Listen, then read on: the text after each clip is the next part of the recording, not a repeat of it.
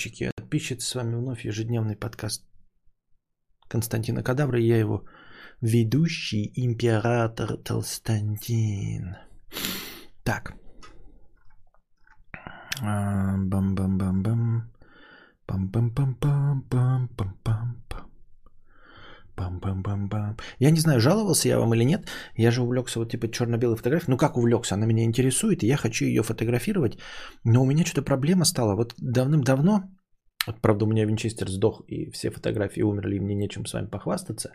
Давным-давно, когда я прошлый фотоаппарат эм, покупал, у меня тоже был пик моей активности в фотоделе, в фотохобби моем. А, и я, потратив много сил, э, нашел в себе, знаете, открыл чакру, грубо говоря, видение э, красоты. Вот, сейчас у меня эта чакра закрылась, и я никак ее не могу открыть. И уж тем более я не могу открыть чакру черно-белого видения, которого у меня никогда не было. А, чакра вообще видения красоты, я имею в виду того, что можно сфотографировать. Конечно, мой вкус банальный, конечно, я не фотограф, который продает там свои э, снимки за миллионы долларов, но это мое хобби, то есть э, мне нравится то, что я делаю, это банально, не оригинально, но я находил э, объект для съемки, который мне нравился. Я помню, что я тоже потратил на это время, я просто фоткал, ничего не видел, не понимал, э, типа, будет ли это красиво, да, ну, то есть я смотрю, ну, типа, и чё, да, и потом фоткать, и потом постепенно, постепенно, постепенно я начал находить, и в какой-то момент меня прорвало, и я вот прям стал видеть и фоткаю, и мне нравится то, что я фоткаю. Сейчас у меня опять эта чакра закрылась, и я не вижу. Ну, то есть я такой вот еду по природе, да, такой типа деревья, да, там, Будут они красивые или нет на фотке, я не представляю. Я делаю фотку, приезжаю домой, э, ее проявляю, грубо говоря, в Lightroom, и она не, ну, некрасива, мне не нравится. Я не знаю, зачем я это сфотографировал. Вот. А в черно-белой фотографии еще сложнее, потому что в черно-белой надо увидеть форму, того, чего я раньше не замечал, потому что цвет на самом деле тащит пиздец как. Да? Цветом э, очень легко акцентировать э, те моменты, которые тебе нужны. Вот. Ну как легко? В общем, к этому еще я как-то могу. А э, увидеть только форму я вообще не могу.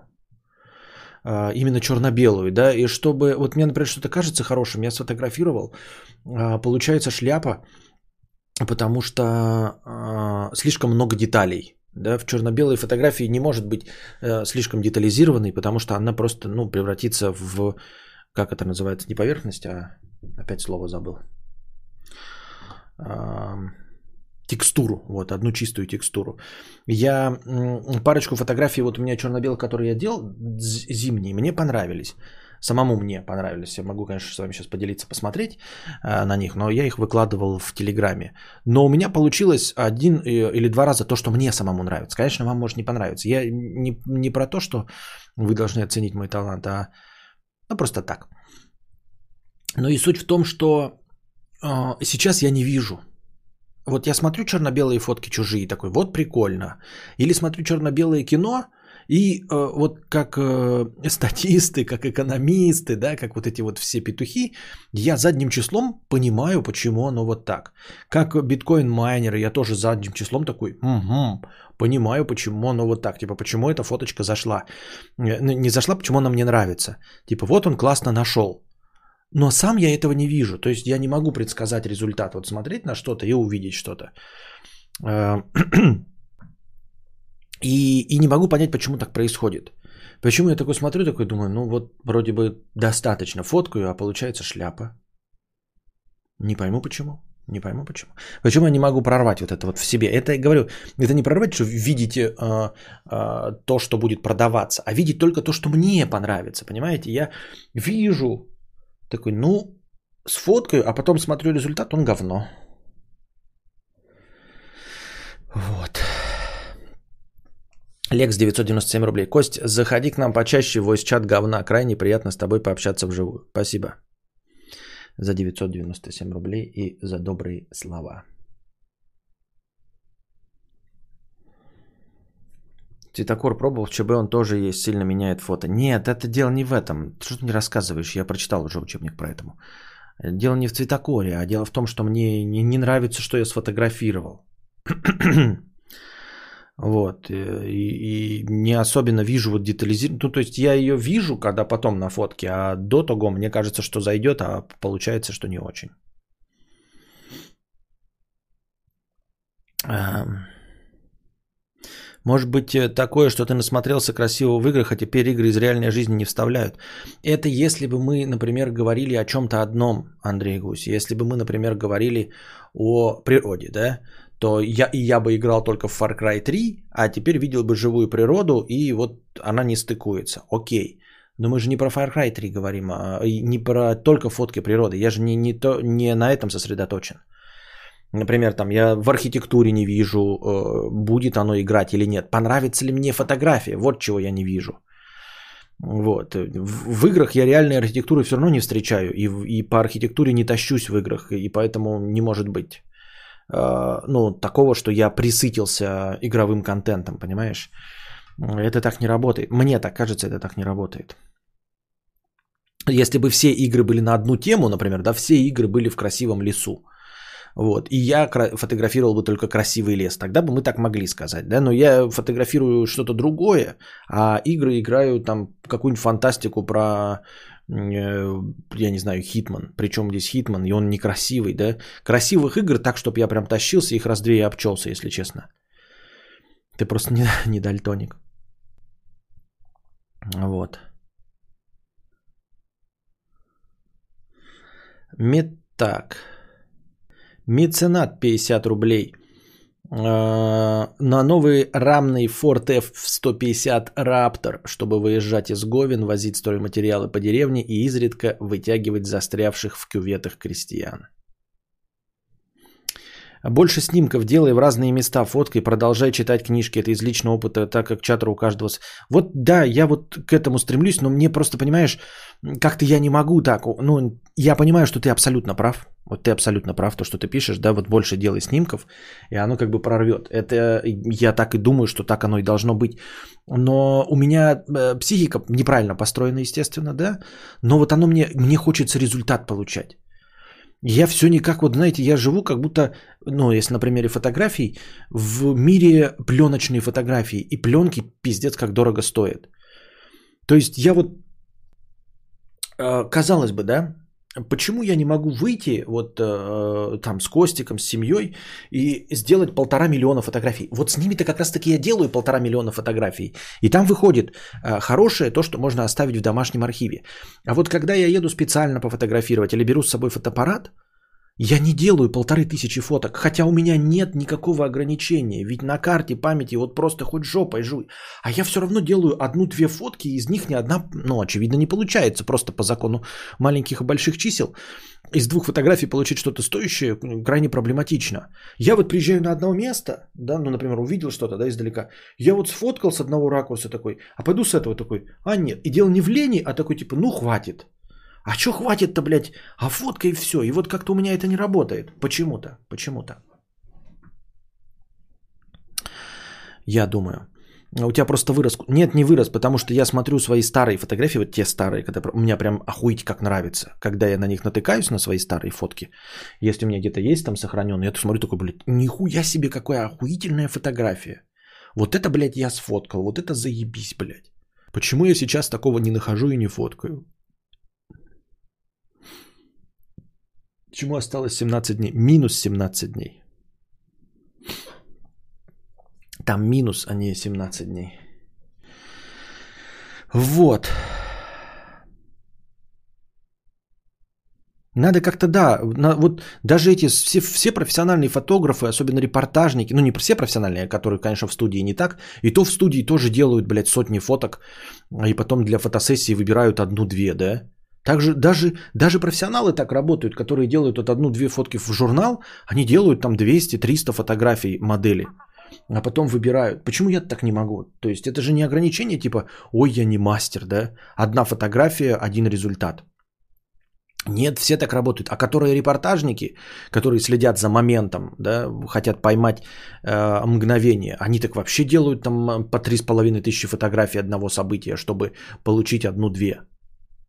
А почему у меня такое ограничение? Почему я не могу с фотоаппаратом так вот ходить и вот так вот?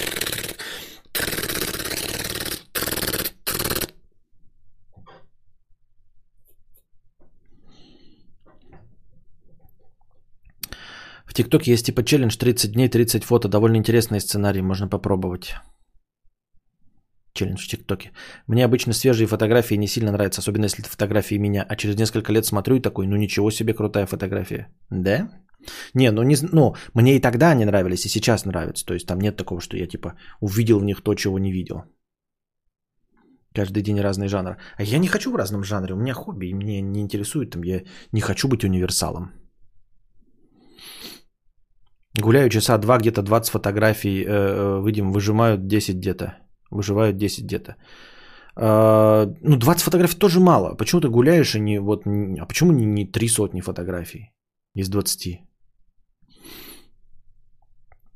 Тебе жалко ресурсы затвора, может? Так этот вот ресурс затвора, он вообще ничего не стоит, если честно, да? Ну, то есть он и раньше ничего не стоил. Если обратиться в ремонтную, то затвор меняется, там какие-то, ну, 6 тысяч по максимуму, мне кажется.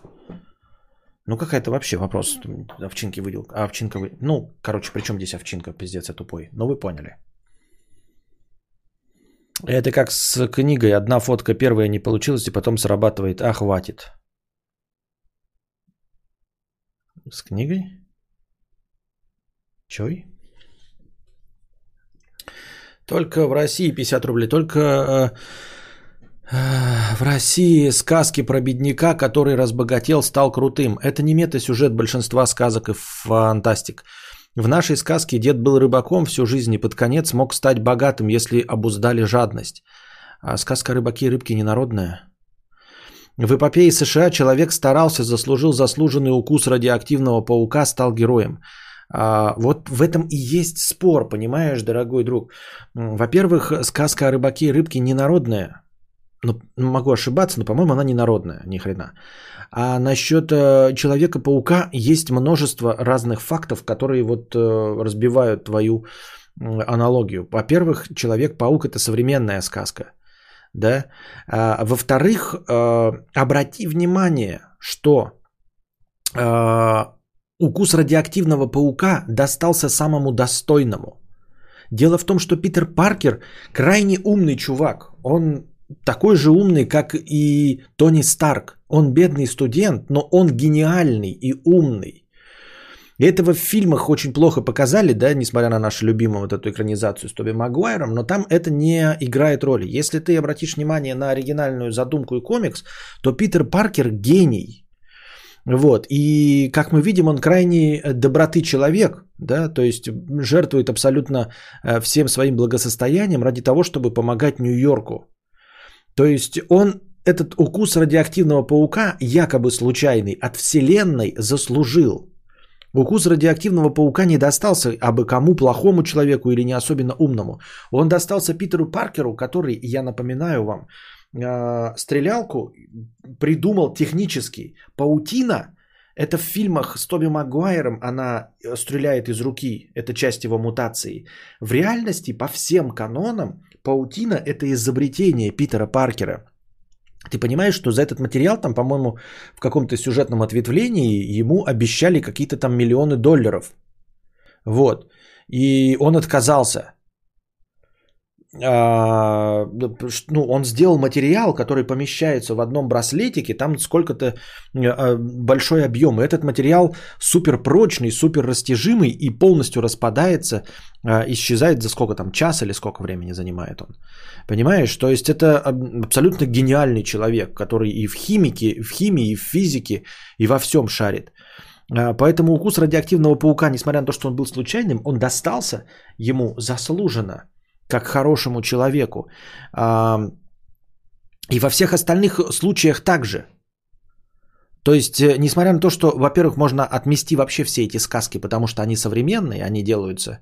Но с другой стороны, да, чем современная сказка отличается от стародавней сказки? Все равно же она обращается к тем же самым э, нашим э, позвоночным инстинктам низменным, да, не низменным, а скорее таким самым природным.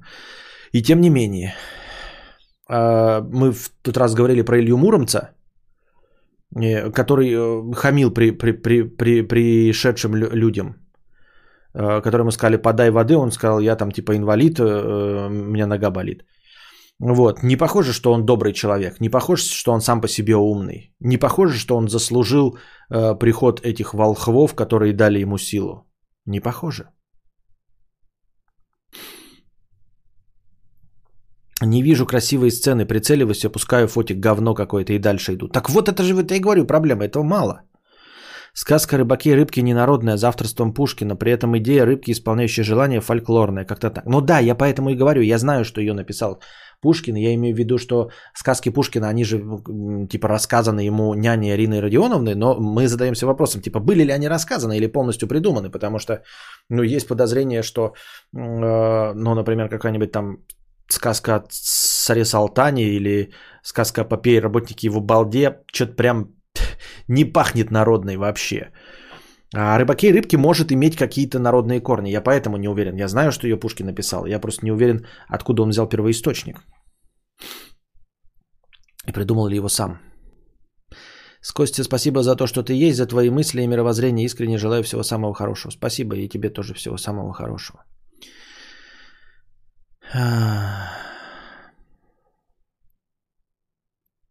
Плачу на техно. Плачу на темно. 50 рублей.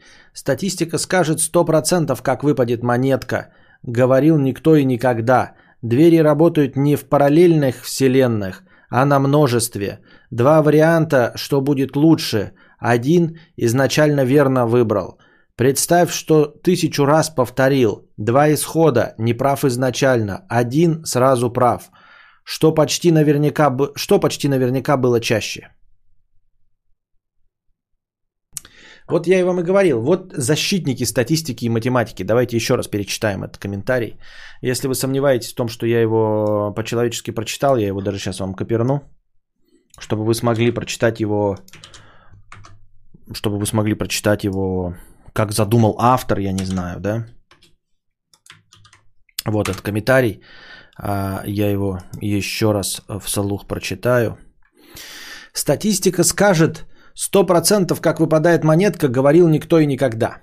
Двери работают не в параллельных вселенных, а на множестве. Два варианта, что будет лучше. Один изначально верно выбрал. Представь, что тысячу раз повторил. Два исхода. Не прав изначально, один сразу прав. Что почти наверняка было чаще? либо мне то, что, ну, как бы то, что, ну, что-либо, допустим, ну, чтобы с ним то, что мы определенно как бы сняли. Пойду волосы поем. Ну, вот видите, да? То есть все, мне все доказано, я все понял.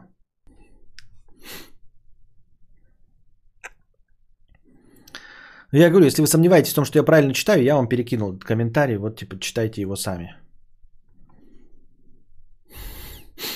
Ильфат 50 рублей. Всем привет, уважаемый чат. Подскажите, что лучше, дешманская механика или среднебюджетная мембранная клавиатура? Взял самую дешевую механическую и не знаю, что от нее ожидать. Мне кажется, что механика современная, она не должна быть дорогая. То есть ты чем дороже покупаешь, там просто лучше материалы. Ну, там, я не знаю, металл, пластмасс, нестираемые надписи. А в целом, я думаю, сама по себе механика а, как технология не такая уж и дорогая. Так что если ты взял дешманскую механику и кнопки просто работают, ну типа нажимаются, да, то все, она работает так, как и должна работать. А, если тебя это не устраивает или кайфа большого не ловишь, значит это, вот механика это не твое. И все, никаких хитростей там нет.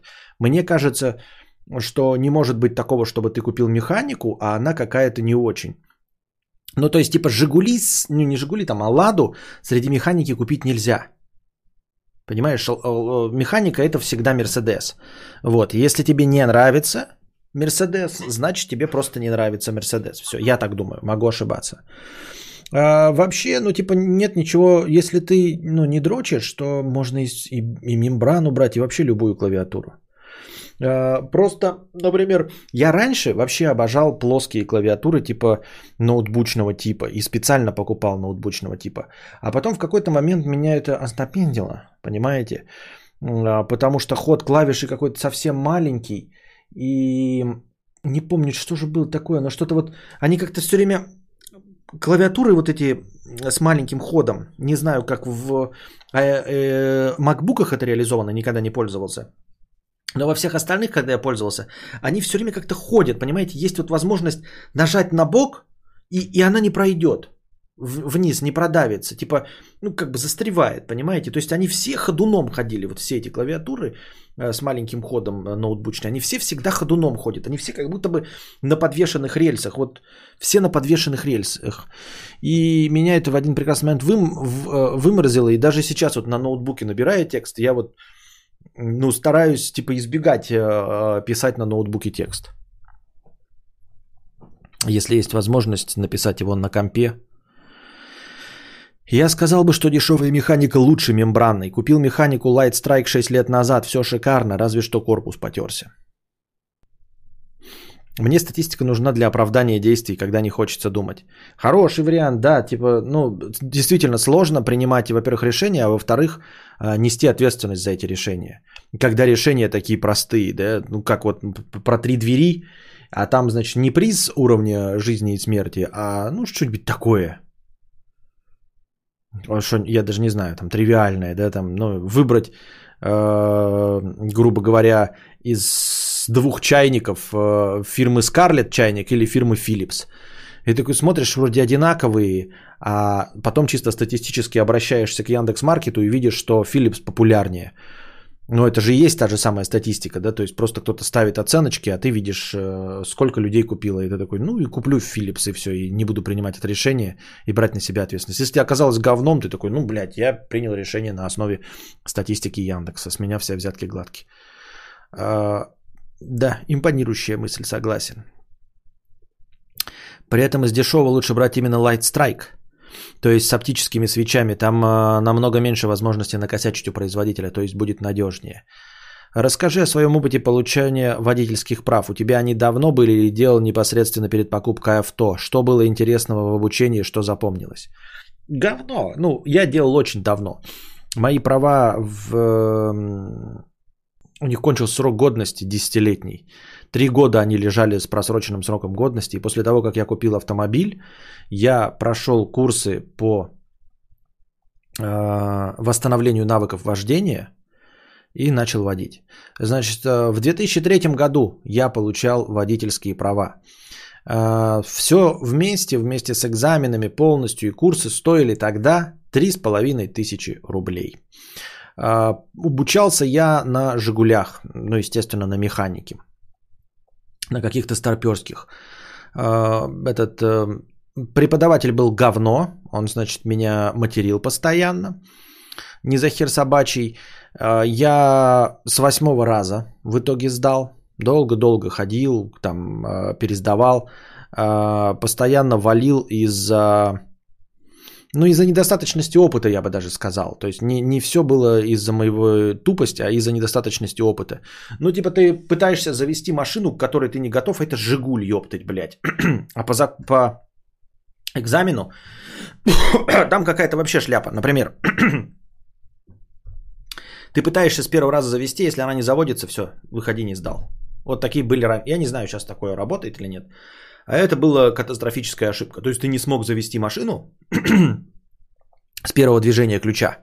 Все, не сдал. Вот один раз не сдал. Один раз не сдал, например, я э, завел все нормально, э, тронулся, она заглохла. Ну, понимаете, вот мой полоседан, днищенский, вот таксишная машина, да, самая дешевая, она никогда не заглохнет. То есть, если она заглохнет, то есть она заглохнет полностью, и ее надо будет на эвакуаторе тащить, куда-то ремонтировать. Не может быть такого, чтобы она заглохла, ее нужно было завести заново, понимаете? А это был Жигуль, блядь. Вот, ну вот и э, с тех пор у меня такая э, глубокая любовь к отечественному автотранспорту. Вот, поэтому э, я сдавал, на восьмой раз в итоге сдал, положил права и забыл на них, о них на 13 лет. С 2013 по 2016 они просто лежали в документах, еще старые, здоровенные такие были. Э, они выдаются на 10 лет, э, соответственно, в 2013 они перестали э, работать и лежали уже как просроченные 3 года. После этого вот мы купили автомобиль, и я пошел на курсы восстановления навыков вождения. Восстановление навыков вождения – это дополнительные курсы для тех, кто давно не водил, так как я, да, или вообще не водил, э, тоже так, как я.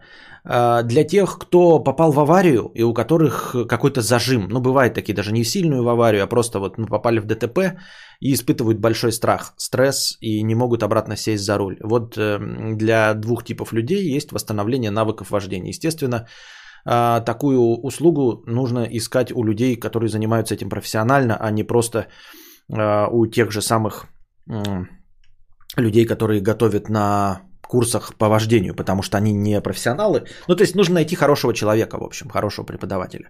Иначе будет шляпа. Вот. И несмотря на то, что человек тоже занимается преподаванием, но у него есть специальные знания о том, как человека успокаивать, как ему все рассказывать. Ну, в общем, я 10 уроков получил по восстановлению навыков вождения и вот пошел и восстановил свои права и поехал. Вот такая история.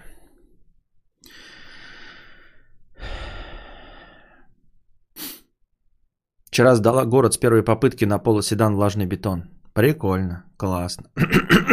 на автомате или на ручнике? Учился в школе на москвиче, который холосты не держал. Нужно было подгазовывать, пока стоишь. Когда сдавал, сделал так же. не сдал.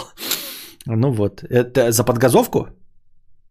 Ну вот, а тут тоже, видишь, э, удачно, когда ты ходишь, например, на какой-нибудь этот на курсы по ДСАФу, да, вот есть такая рекомендация иногда, может быть, она у вас тоже сработает. ДСАФ э, – это же почти пригосударственная контора, и, в общем, она, ну, вот в прямой сцепке с э, ГАИ. И очень часто так бывает, что экзамены сдаются на машинах из ДСАФа. Э, точности так же, как и на мотоциклах из ДСАФа. Вот я ходил на, мото, на мотоправа в ДСАФ, и приезжали э, все сдавать на нашу площадку. Э, на мотоциклетные права. Соответственно, все садились на мотоцикле, на которых мы ездили. То есть ты привыкший к этому мотоциклу, а человек, может быть, даже опыт имеет какой-то пятилетний, но садится на наш дроческоп, к которому он не привык, и он не может иногда сдать. Да? Ну, редко бывает такое, если человек опытный, то он на любом дроческопе поедет, но все равно может быть. И с автомобилями также. Ты пошел на какие-то классные курсы, тебя там на нормальной машине надрачивали, потом ты приезжаешь на экзамен, а экзамен на машинах из ДОСААФа, к которым ты не привык. Вот как и Владимир столкнулся с этим, он подгазовывал, а подгазовывать нельзя было. Такая фигня. Поэтому, может быть, э, запомните, если есть возможность и близко находится, или вы, например, выбираете, э, на какие курсы пойти, пойдите в ДСАФ. А, есть не нулевая вероятность, что вы будете сдавать экзамен на той же машине, а, на которой тренируетесь. Даже если вы тренируетесь не на той машине, на которой сдается экзамен, а, все равно преподаватели, инструктора знают, что, например, экзамен будет сдаваться на какой-то машине. Они все равно вам дадут два одно занятие провести на той машине, на которой будет сдаваться. То есть даже если вы приходите там в ДСА, в машин там, например, 10 штук, и вы ездите на другой машине, все равно в конце вам таки скажут, ну мы же знаем, что ГАИ у нас проводит, поэтому экзамен будет проводиться на этой машине, давайте парочку уроков, чтобы ты знал, как она себя ведет. И, естественно, такой возможности ты не получишь, если будешь проходить курсы э, в сторонней организации. Не факт, что это все правда, но вот так я это вижу. Прям вообще не заглохнет, даже если человек, который абсолютно не имеет опыта, попытается ехать, как не имеющий э, опыта, сомневаюсь.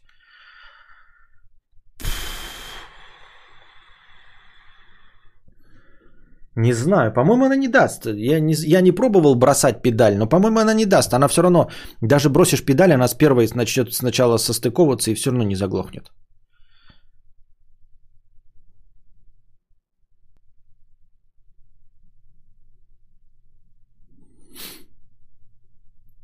Чего вы пристали к статистике и вероятностям? Вести Арвер начинается с фразы «При числе опытов, стремящимся к бесконечности, вероятность события стремится к чему-то. За один раз все это не работает». Иван, я это понимаю, и ты это понимаешь. Но анальники обиженные этого не понимают. Они говорят, что это вот э, не про вероятности, а про то, что можно... Я говорил про то, что это про реальный мир и про использование в реальном мире в твоей жизни. Не в, не в какой-то жизни макроэкономики, а вот в, кажд... в жизни каждого из нас. Ну и на самом деле это все было просто примером к неклассическому разуму. Я говорил о неклассическом разуме, а не о теории вероятностей. А, да, такое есть. В одной автошколе были хорошие инструкторы, но половина машин наши русские. Как только поменяли автопарк, количество учеников увеличилось на треть. Обучался и сдавал в 2009, а вот, столько, а вот сколько же стоило обучение? Что-то 12-15. Сейчас в ГАИ сдаешь на машине, на которой в автошколе учился. Ну как сейчас, лет 10 уже.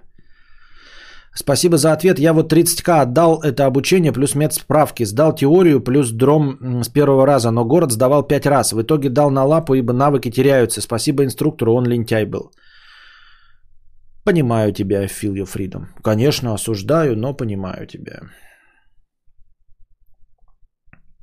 Я учился в обычной школе, были уроки автодела вместо трудов. Я сейчас учусь в автошколе на ручку, 47 тысяч стоит СПБ. А зачем на ручку учишься? Ну, в смысле, нет, я понимаю, но типа, серьезно, сейчас уже учиться на ручку, это, это у какая-то, э, как это говорится-то, ну, какие-то личные предпочтения на ручку. У меня просто тоже э, подружание один чисто на, на ручнике ездит, хотя, ну, типа нет никакой необходимости вообще.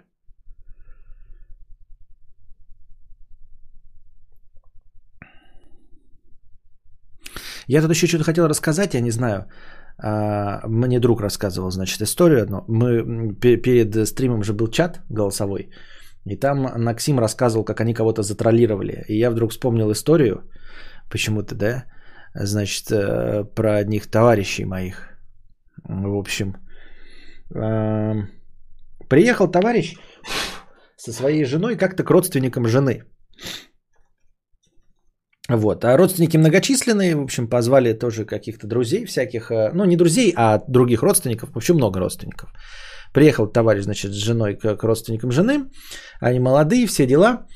И там среди родственников тоже была, была молодежь. И приехали, значит, парень с девушкой, ну какие-то они там седьмая вода на киселе. А девушка это была, значит, э, родственницей, а парень был ее парень. И вот, и разговор-то к истории про троллинг. Э, троллинг совершенно когда неожиданный, тебя не предупреждают, и ты являешься там частью троллинга.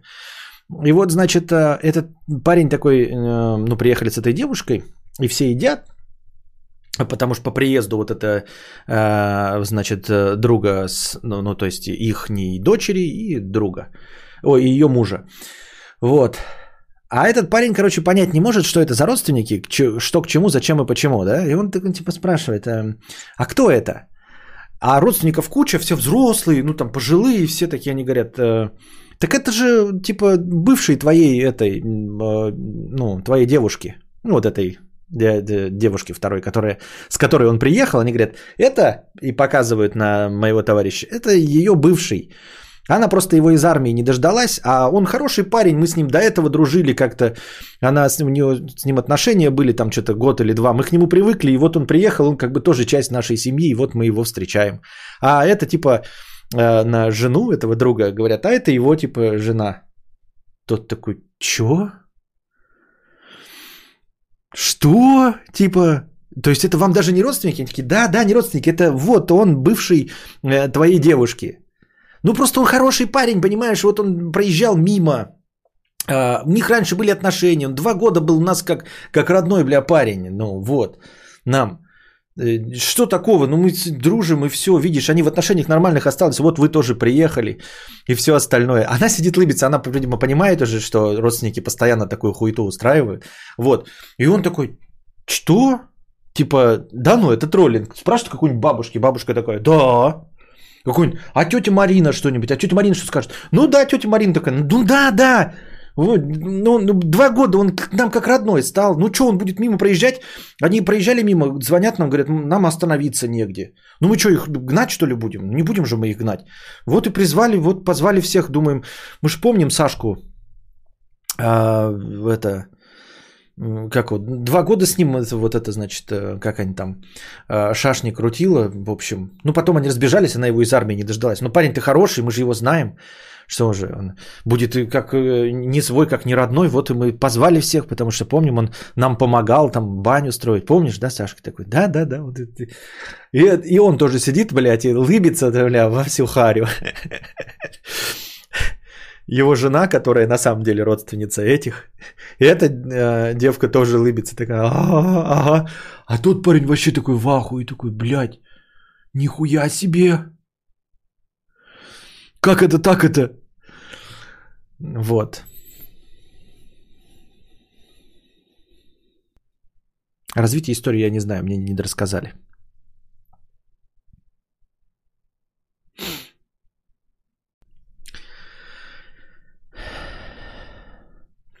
Константин Ручка, это был бы на трактор сесть и уехать за границу. Не понял. Это был бы на трактор сесть и уехать за границу. Лично я считаю, что обязательно учиться на механику, даже если уже под окном стоит собственная машина с автоматом, просто чтобы было, чтобы лучше понимать, как работает авто. У меня есть сомнения, я тоже этого придерживался, и до сих пор люди очень многие этого придерживаются, но прям настолько ситуация стремительно меняется в автотранспорте, ну что прямо скажем, нет уверенности, что это надо. Ну, ну, типа, если ты пацан молодой, да, может быть, тебе батя купит первый дроческоп, действительно, чтобы тебя патрулировать, купит тебе на механике. Но если ты дама, и если ну, тебе не 18 лет, и вы собираетесь купить нормальную машину, то дрочить вот это вот не имеет никакого смысла, я думаю. Нет, это херня, типа, в разговор, а вдруг пригодится. Ну, это как разговор, там, давайте все смотреть Биар Грилса, потому что вдруг мы когда-нибудь на вертолете упадем в джунглях Амазонки и будем знать, каких слизней можно есть. Ну, если ты упал в джунглях Амазонки, то, скорее всего, пиздец полный, да? Тебе и не какие-то слизни есть. Ну, на такие случаи рассчитывать. И вот э, мне кажется, я опять-таки не настаиваю, что автомат, ой, механическая коробка передач настолько уже отживает себя, что э, даже ну, нас, мы говорим, э, даже в гонках ты уже не сможешь на механике поучаствовать. Причем на классической механике, на которой я сам играю, то есть вот этой вот аж подобной, да, на ней же ты будешь учиться. Тебе же будут не на секвенталке учить, не на эти. Вот так, я посмотрел э, ролики, как все играют в Dirt Rally. Они все играют на этом. Ну, то есть нас это передач переключения только вот так вот идет. Никаких тебе вот этих вот. А я как до сих пор, блядь, как дурак в ралли играю, одна рука на через сцепление, блядь, вот это вот все. И задний ход. А, даже те, кто играет якобы на ручнике, который можно же и на автомате, уже все на автоматах ездят. Даже те, кто играет якобы на механике, они все равно играют. Я забыл, вот, ну кто из них секвентал? Вот это на этих, как называется, на лепестках. Это и есть секвенталка? Или вот эта секвенталка, которая переключает одним движением назад, назад, это вперед, вперед, вперед, вперед, назад, назад, назад, назад.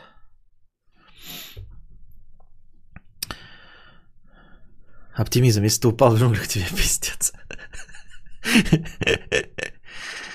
А, это поворотники. Все понятно с тобой. Как же они сильны в постеронии, да?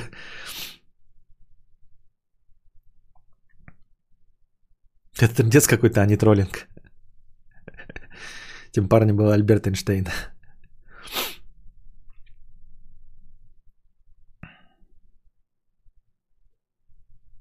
Ну не зря же э, права отдельно ввели, отдельно для автомата и механики, да.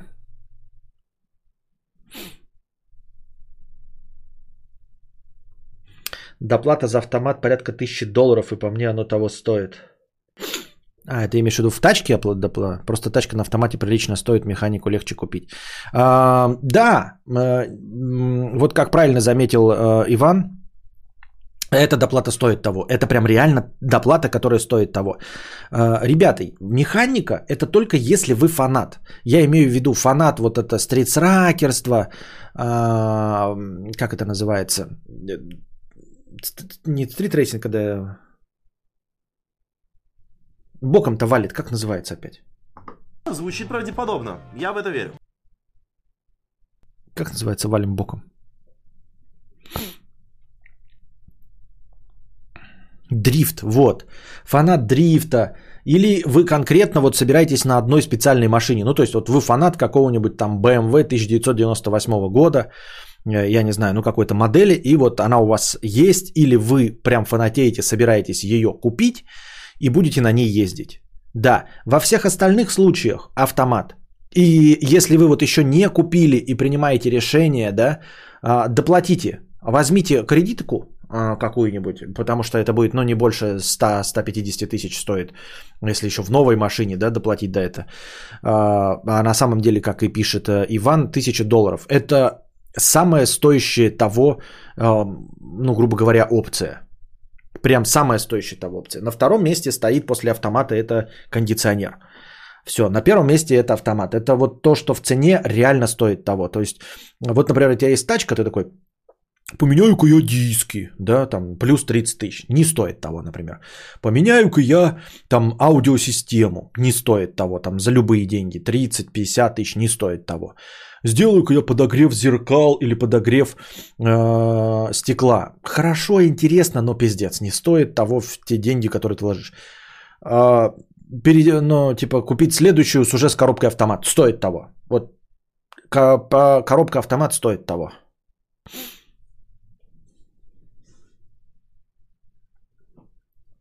Существуют машины без кондея? Миллионы.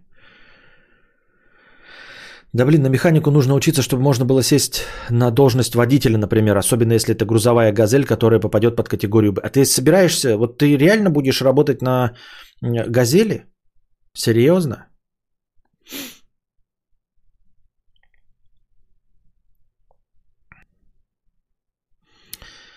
Э, хейтер, хэштег стримхата 100 рублей. А запись в Телеграме вчерашнего стрима будет? Будет, когда я соберу ее в один кусок.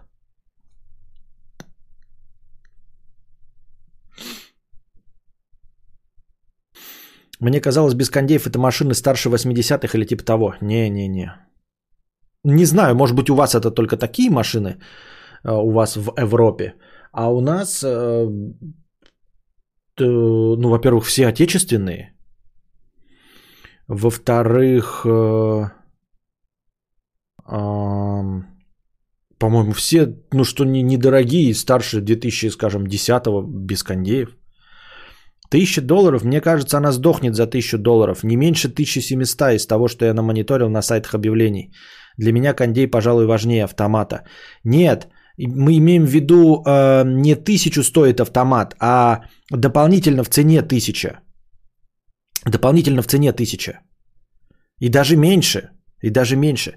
А, имеется в виду, что на самом деле коробка-то стоит. Мы не меняем коробку, а имеется в виду доплачиваем, э, чтобы эта коробка была. То есть, грубо говоря, я покупал автомобиль за 400 с автоматом. Точности мой автомобиль, но без автомата, стоил 350. Понимаете? Я заплатил 50 тысяч рублей за автомат. Это не значит, что он стоил 50 тысяч.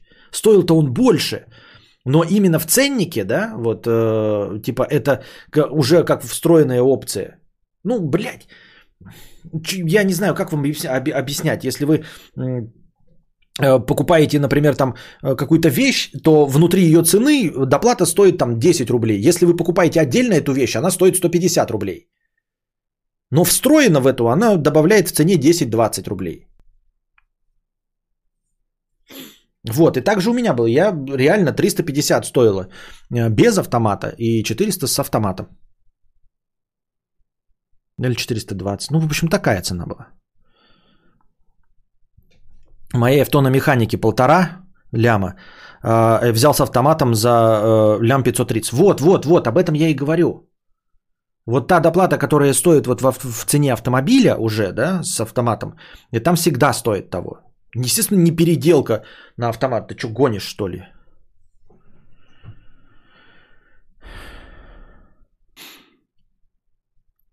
Без шуток, причину ищи. Может лярвы, может страх животных. Что? Так, это не ко мне. Я про то и говорю, что я ничего не перепутал, хотя вопрос, в каких бюджетах речь. Я думал о самой низкой. Ну, посмотри, вот давай, посмотри, вот прямо сейчас полоседан. Что ты гонишь? Полоседан с автоматом и полоседан без автомата одного года, какого-нибудь 2015-го. На БУ рынке. Посмотри, и что там, цена будет разниться на сколько? 1700 это сколько, блядь, это 70, 150 тысяч, что ли? Да ты гонишь. Ты на своем влажном бетоне коробку обслуживал, масло менял, э, сколько удовольствия на него стоит? Нет, не менял, никак не обслуживал. Заезжал, когда спрашивал. Э, ну и, во-первых, и сами эти говорят, что нужно там где-то к 200 тысячам беспокоиться. Ну или хотя бы к 150. Вот. Не требует никакого обслуживания на данный момент. Но это я, правда, в прошлом году был. Мне сказали, что коробка никакого обслуживания не требует сейчас.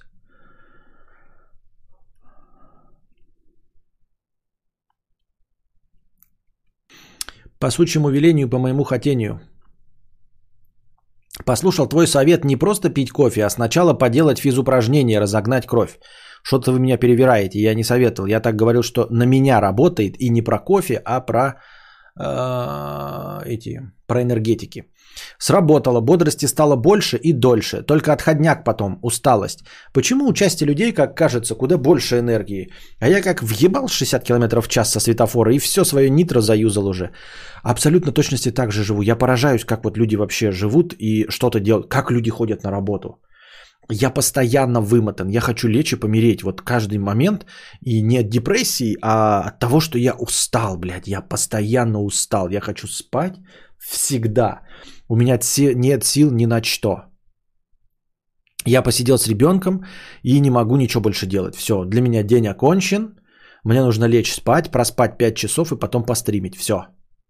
У меня больше ни на что нет сил, у меня нет сил ни ходить, ни бегать, ни на что. Я такое ощущение, что я вкалываю на шахте. А люди реально вкалывают на шахте, ходят на работу, возвращаются, переодеваются, идут пить в бар. Вы сейчас мне скажи, идти в пить в бар. Вы что, ёбнули? Какой бар? У меня жизнь закончилась полностью. Я исчерпал весь свой запас не только нитро, а вообще в целом.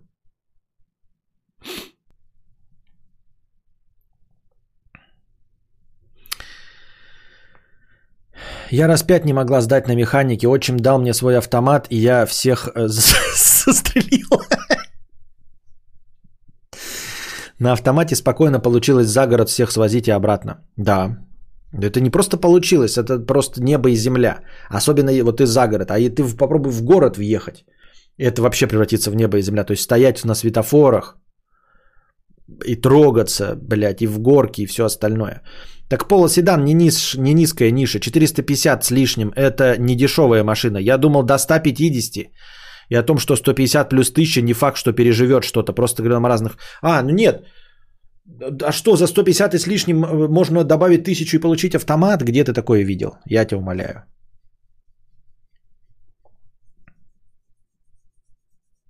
На мотике сложно такую дуру вкорячить, а вот вариаторы на них не редкость.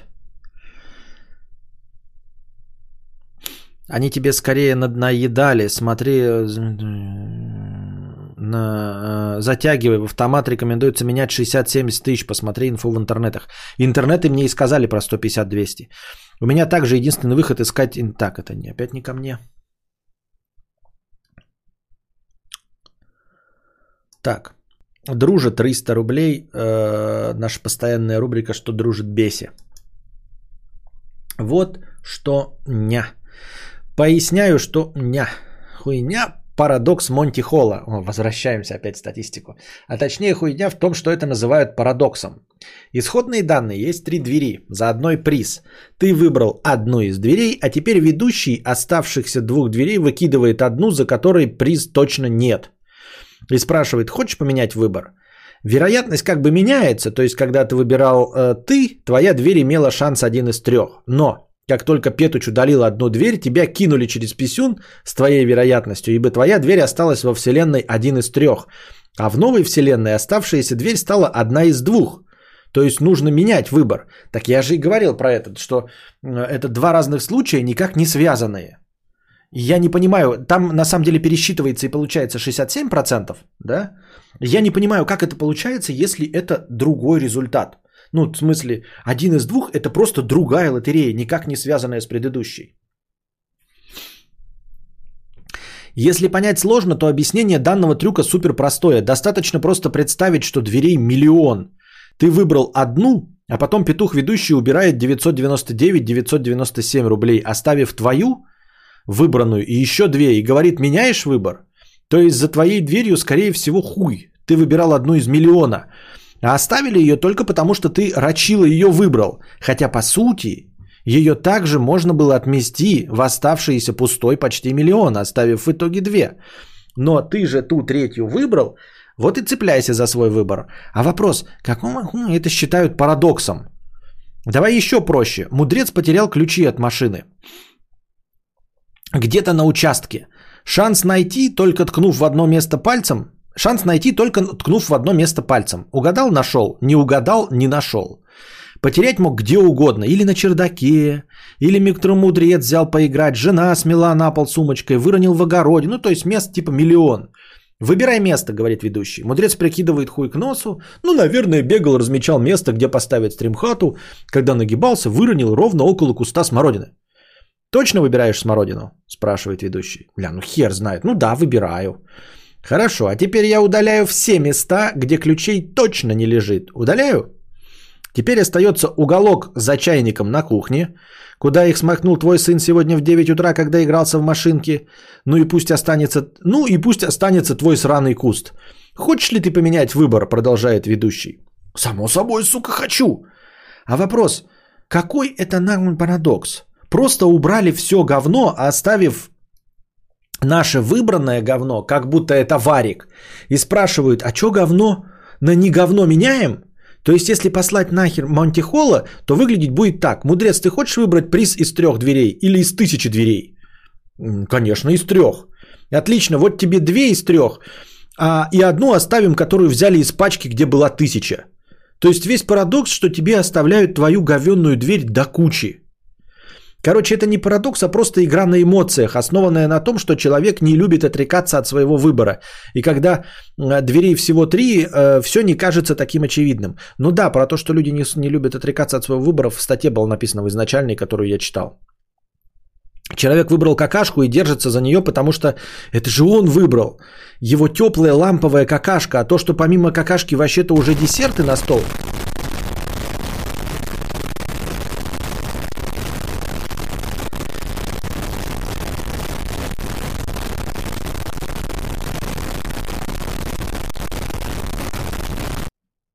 Перестаньте говорить о сраной статистике. Пожалуйста, тошнит. Решетка Ауди, решетка хата Шридингра. Угу, понятно.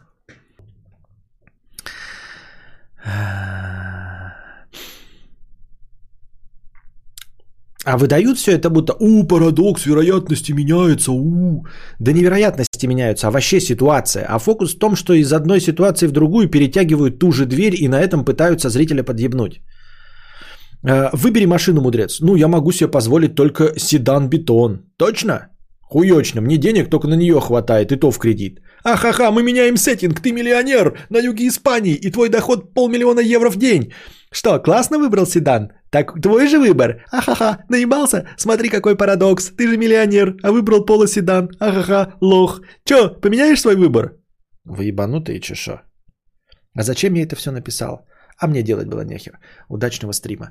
Ну да, но в конечном итоге, э, ну, помимо того, что я считаю, что это абсолютно разные случаи, три из, э, э, один из трех и один из двух это разные лотереи, которые никак друг, друг с другом не связаны.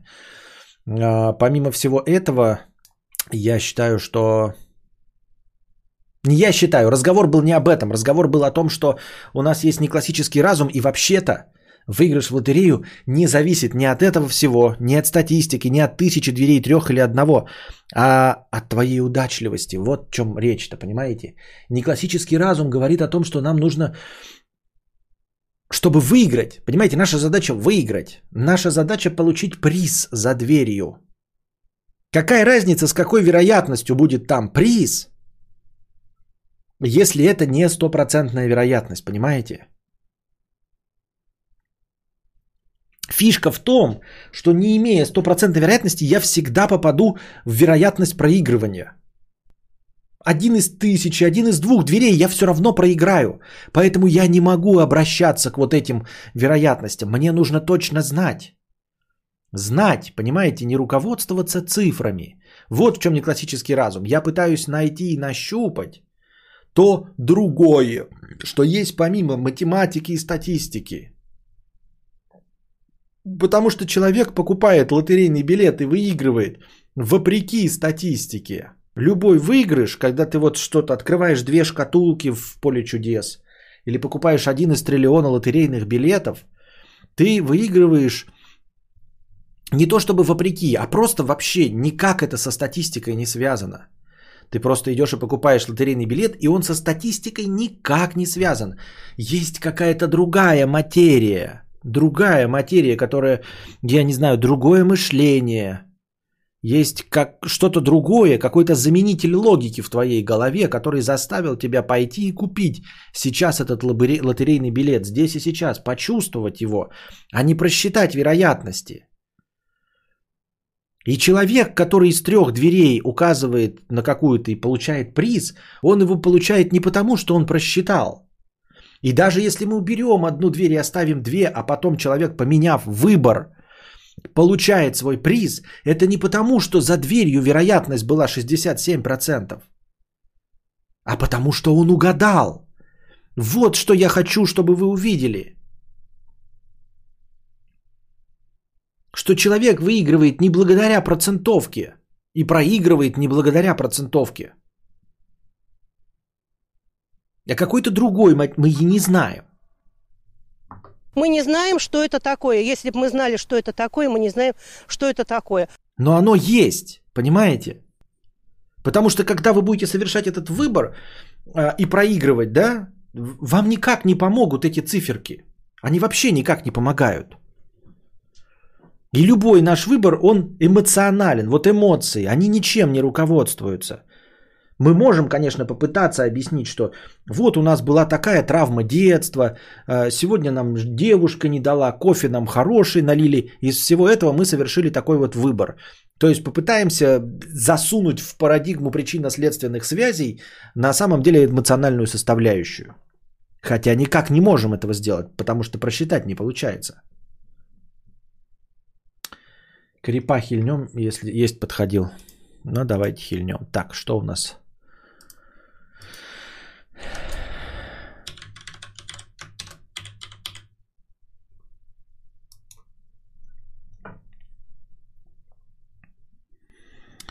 Так, последний раз мы вносили 11 марта. Сейчас.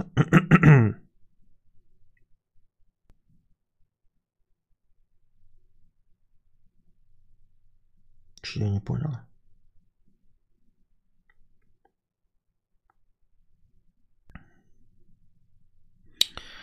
Так. 8300. Добавилось или нет? Добавилось. Все пропустил.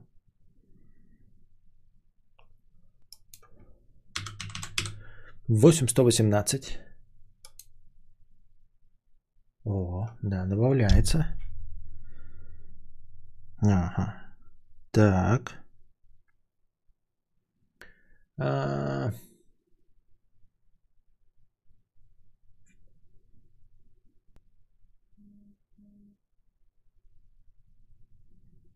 Так. И... Триста и 444 и 90 и 111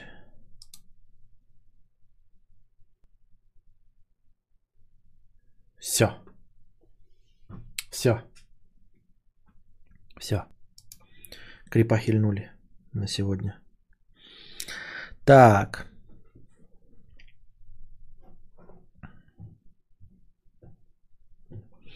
Во-во, каждый петух, гонящий в покер, э, гоняющий в покер, затирает про вероятности, а как спросишь, какие формулы расчета используют, так выясняется, что у него тупо чуйка.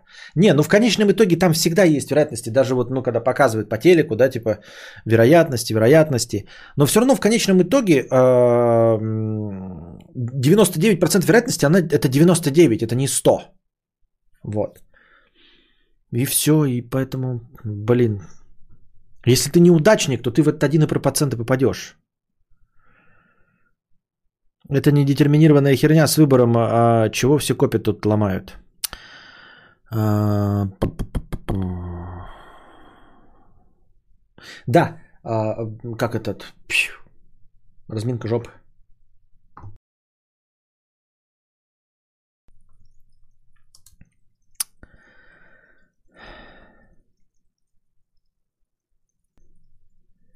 Hyundai акцент 200 тысяч примерно, и предложения выглядят не очень живыми. Я в тачках не шарю.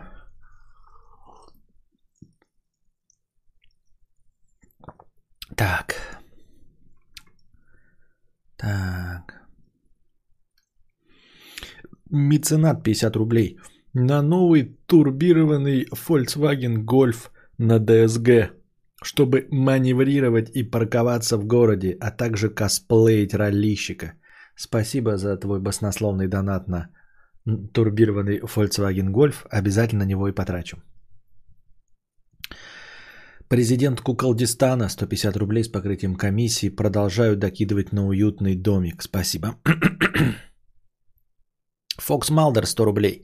На работе из-за моей ошибки компания, где я программирую, понесла репутационные и, возможно, понесет финансовые 1 миллион рублей издержки. О том, что я сделал эту ошибку, никто не знает и не сможет узнать, если я не признаюсь. Я молчу. Стоит ли признаваться? Нет. Нет.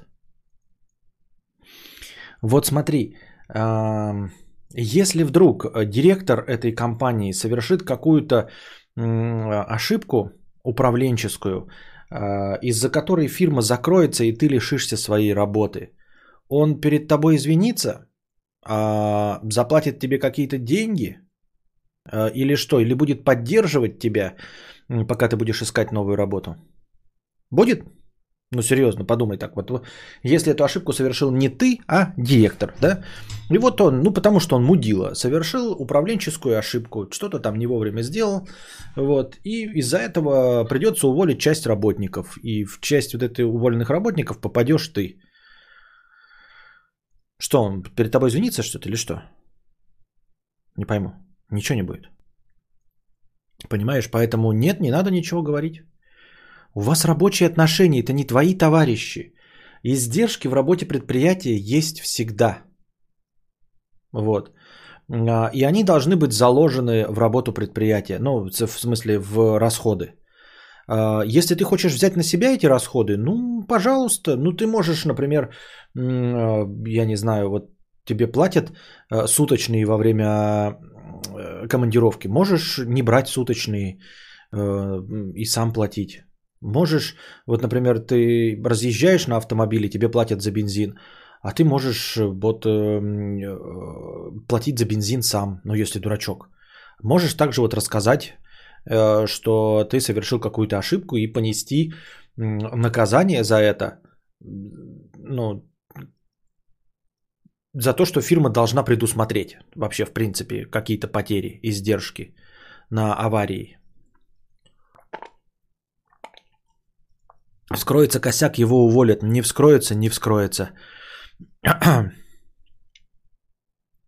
А так признаться и точно скажут, ну вот и козел отпущения, пшел нах. Да, именно. То есть тебя уволят точно, если ты при, при, признаешься, тебя уволят. Нафига? Если ты уверен, что не узнают никак они вскроются, то и не надо ничего рассказывать никому. Все, о чем, что за бред вообще? Есть рабочие отношения, это не твоя задача. Ты что там, я не понимаю, благотворитель, чешо. Сказки. 300 рублей с покрытием комиссии. Про сказки.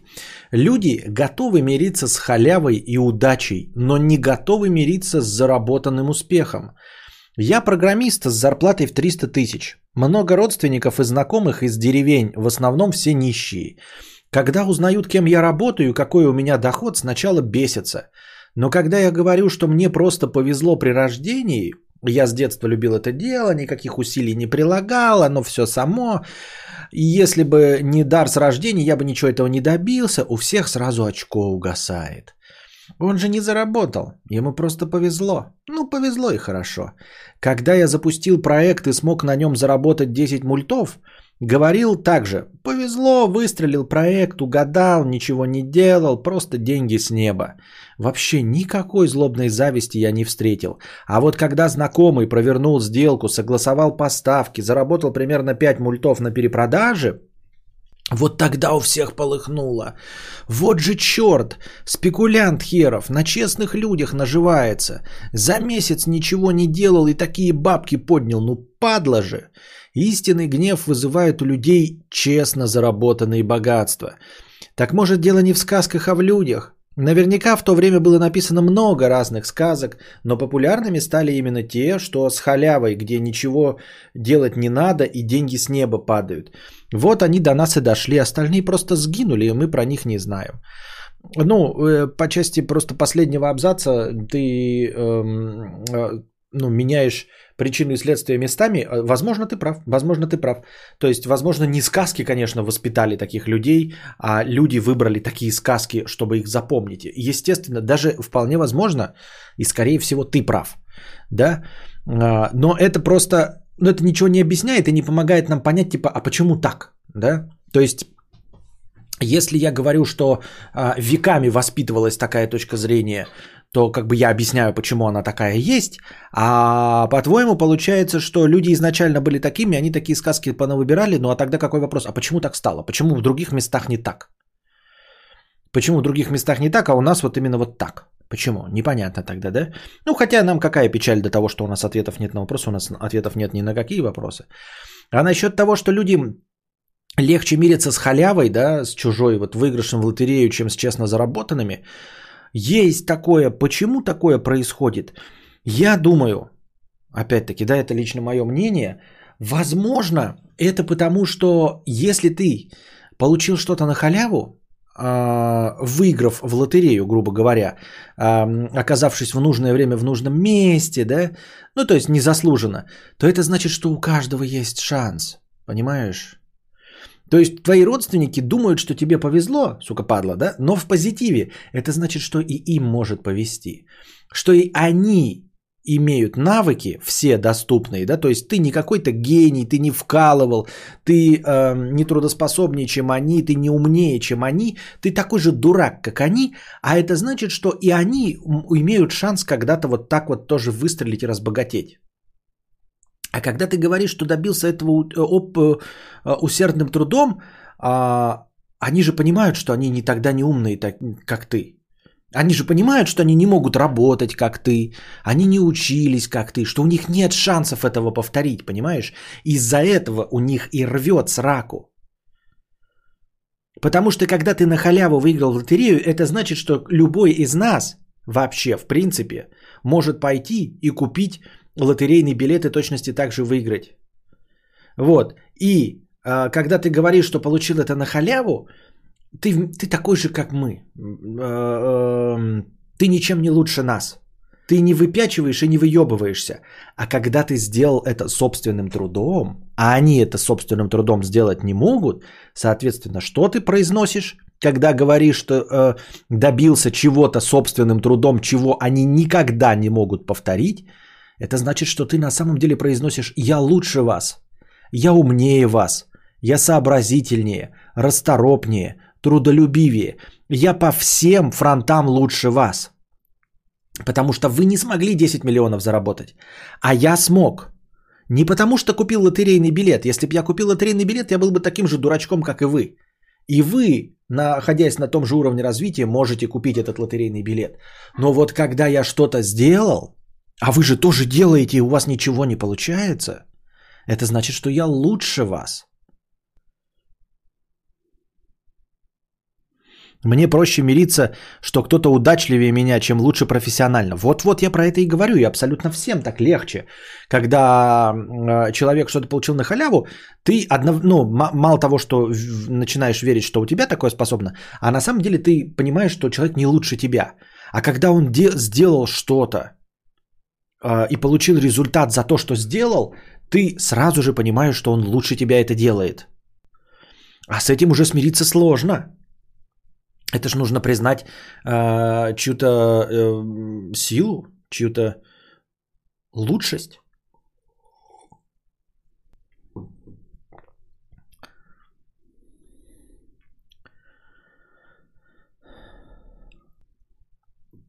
А я думал, что люди мирятся с чужим выигрышем в лотерею, надеясь, что дурачок быстро... Вс... Нет, мы говорим, я называю это лотереей, естественно, мы же не про миллионы говорим. Я про лотерею все время просто приравниваю любая удача, называю лотереей. Можно вспомнить парадокс картофеля и засесть опять на час. Имеется 100 кг картофеля, имеющего 99% воды по массе. Картофель высушивается до значения 98% воды. Какова теперь его Ну это да, нет, это задача, это надо просто ее расписать и логично понять. Там простая задача.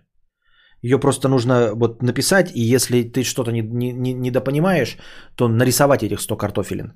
Вот. А можно просто в 10 раз уменьшить их, 10 нарисовать и понять. Там довольно просто. Ну, естественно, если очевидно не искать очевидный ответ, э, то разобраться легко. Люди просто не согласны с количеством денег, которые платят за, за этот... Ну, это вот что значит не согласны?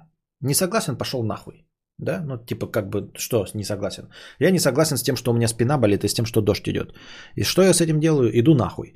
Ну и в общем и с этим не согласен, они тоже идут нахуй. А когда человек начинает говорить, какой он крутой и заслужил больше других людей, бомбит. Вот, вот, я про это и сказал. А, про то, что просто с количеством денег не согласны, с этим все готовы мириться. А вот э, с тем, что он э, заслужил больше других, именно заслужил, с этим-то ты поделать не можешь. Ты-то остаешься таким тупым, как и был. Понимаешь? А он лучше тебя вдруг становится. Смотрю в инсте коллегу, которая зарабатывает в пять раз больше. Так был рад, когда узнал, что у нее роди... Так был рад, когда узнал, что у ее родителей дом на Рублевке. А, не понял, это ты в смысле э, иронизируешь или ты был рад, э, осознав, что на самом деле это деньги не ее? А, что ей подмогли родители. Ну, в смысле, что ее зарплата в пять раз больше, на самом деле не результат ее трудоспособности, а результат эм, вмешательства родителей.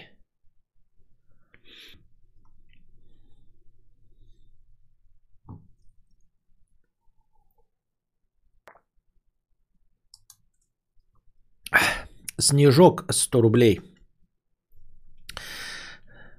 да, что у нее был соцлифт. А, ну вот, да. Снежок 100 рублей с покрытием комиссии. Как же заебали писинг-паузы. Иду спокойно в офис, слушаю стрим, и тут, блядь, писинг-пауза. Думаю, ну ладно, 5 минут не больше, но нет. Прошло 34 минуты, можно было обоссать весь дом и соседей. Так и останешься без подписчиков, вангую, петушара ты, вот тебе сотка, а не косарь. Ну, во-первых, а, длинные паузы не во время писинга, а во время, ёптать, а, разминки жопы. А во-вторых, я стараюсь. Вот сегодня, например, было недолго. Ну, условно, один 8 лет в универе учился и зарабатывает меньше, чем Моргенштерн 90 раз. Человек думает, э, ну, ему повезло выбрать эту деятельность и взлететь, но потом Морген говорит, что он гений и горит. Да, да, ну так я тебе, мы, мы об этом и говорим, я не понимаю, Мила, ты просто, просто другими словами на других примерах пересказываешь э, то, что было написано в простыне, и то, с чем я согласился. Я же не понимаю, что ты за буквы пишешь, чтобы что. Это задача про огурцы из вроде второго стрима ответов на вопросы. Там ответ с первого раза не очевиден, на ответ ушло полчаса, и этот ответ никому не нравится.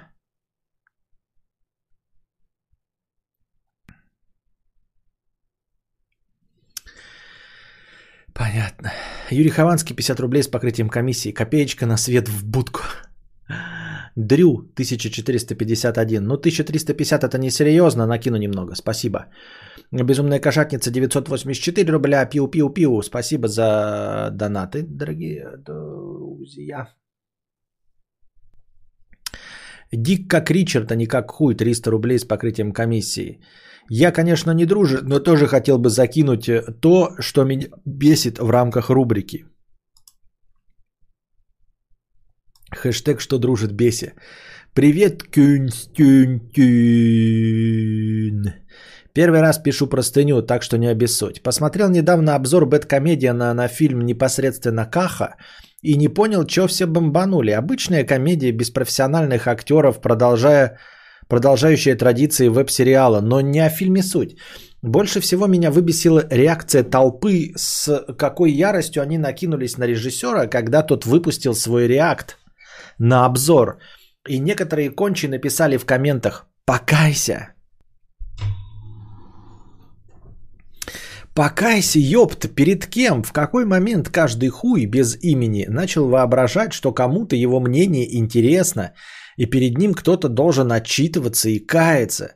Неужели все эти комментаторы забыли, что живут в стране, где всем похуй на их мнение, где они никто и звать их никак? Также бесит апелляция к тому, что такие фильмы снимаются на деньги из налогов. В какой момент кто-то решил, что имеет право на эти налоги? Ведь по сути своей сбор налогов это узаконенный... Угу. Попробуй не платить, и тебе набутылят быстрее, чем успеешь сказать, вы не имеете права. А самое главное бесит э, то, что эти люди даже не могут подумать о чем-то типа доктрины Моргана. «У, злобные уроды сняли фильм на наши налоги!» Что ты с этим можешь сделать? «Да ведь они, пидоры, украли деньги из моего кармана!» И как ты поступишь? Да я, да я, да я как пойду сейчас и потрачу час своей жизни, чтобы во всех социалках и под всеми видео написать, что они пидоры. Ну да, это в корне изменит ситуацию, и следующий такой фильм не снимут, ты герой. Очень похоже, кстати, даже по формулировкам и словам, похоже, как будто бы это реально Друже тоже писал. Ну или тот человек, который выдает себя за Друже. А, ну и вот. Эм, на самом деле, ну, как тебе сказать? Во-первых, я немножко с тобой не согласен, потому что, ну, а почему бы и не кудахтать в интернете, да? Почему бы им не высказывать свое недовольство в интернете? Вот э, свое недовольство этим фильмом э, высказал Бэткомедиан.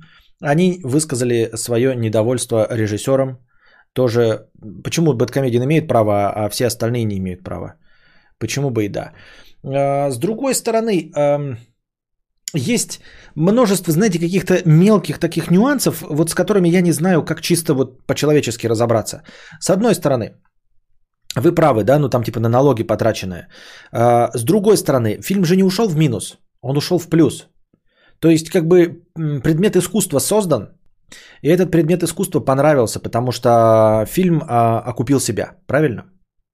Фильм окупил себя, ну, значит, этот предмет искусства людям зашел.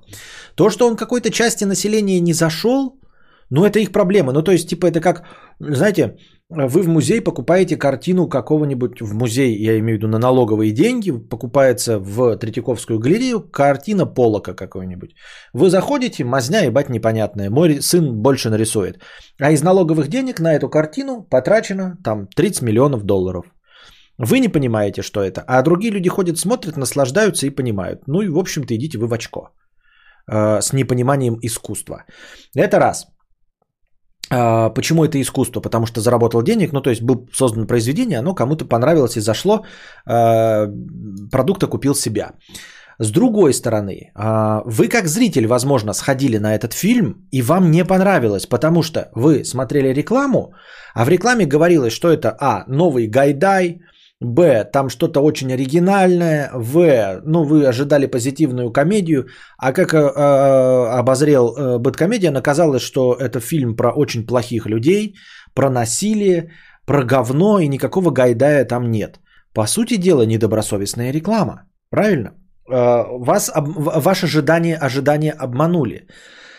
И вроде бы это несправедливо, и с этим можно даже как-то в рамках правового поля судиться – но никто обычно этого не делает. Почему-то, ну вот с кино и с искусством это как-то не работает. Вам обещают, что это новый, лучший альбом какой-то группы.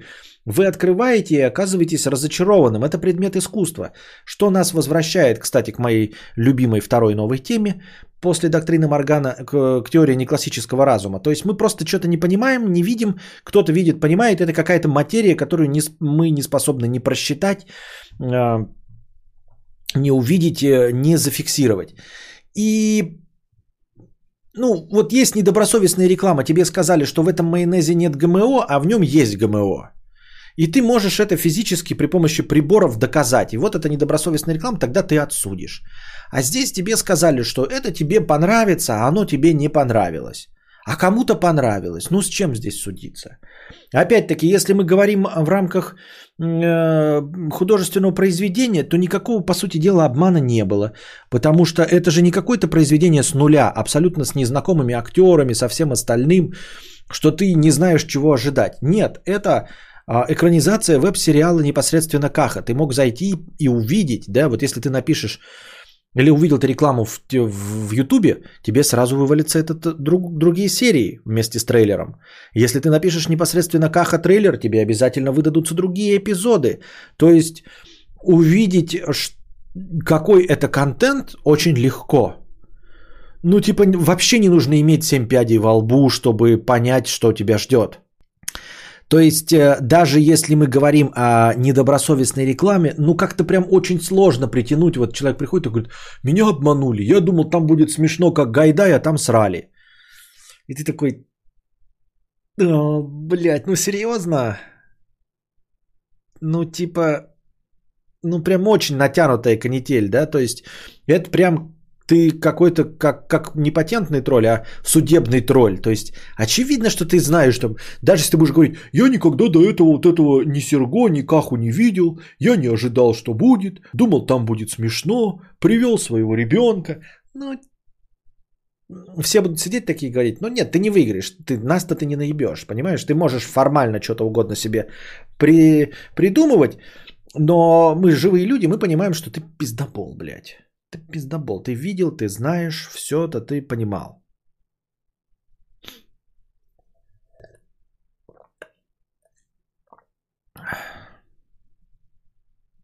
В трейлере вообще тупо нарезка кусков фильма. Ну так и вот и все.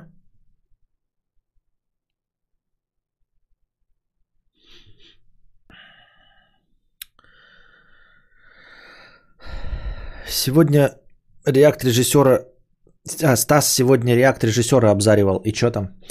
А, про налоги хуйня. Только всяких восточноевропейских а, по типу Польши и России и прочих государств дает деньги на кино. В нормальных странах этого нет.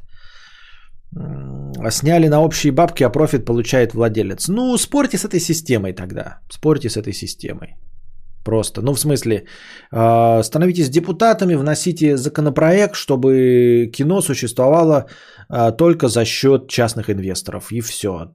Это все. Лучше бы на эти налоги какой-нибудь черт себе яхту купил, чем бездарем отдавать за киношку. Вот тоже, да, даже думаешь, да, даже вот яхта бы кому-то была бы, ну, хотя бы это было бы понятно, да, кто-то себе захапал и яхту сделал, потому что в итоге это получилось просто говно да. Но с другой стороны, они же отбили бюджет, то есть они себе эти деньги, они как бы их отмыли. То есть им дают деньги государство 60 миллионов, они зарабатывают на этом 62 миллиона. Они государству не возвращают, но деньги получают себе, то есть по сути дела отмытая часть денег, ну и они себе все равно купят э, эту яхту. Как-то так это происходит. Ну и мы никому не можем запретить кудахтать, да, кудахтать в сторону фильма и типа заставлять режиссера покаяться – а, ну, конечно, он каяться не должен. Ну и, конечно, никто не ждет, что он будет каяться.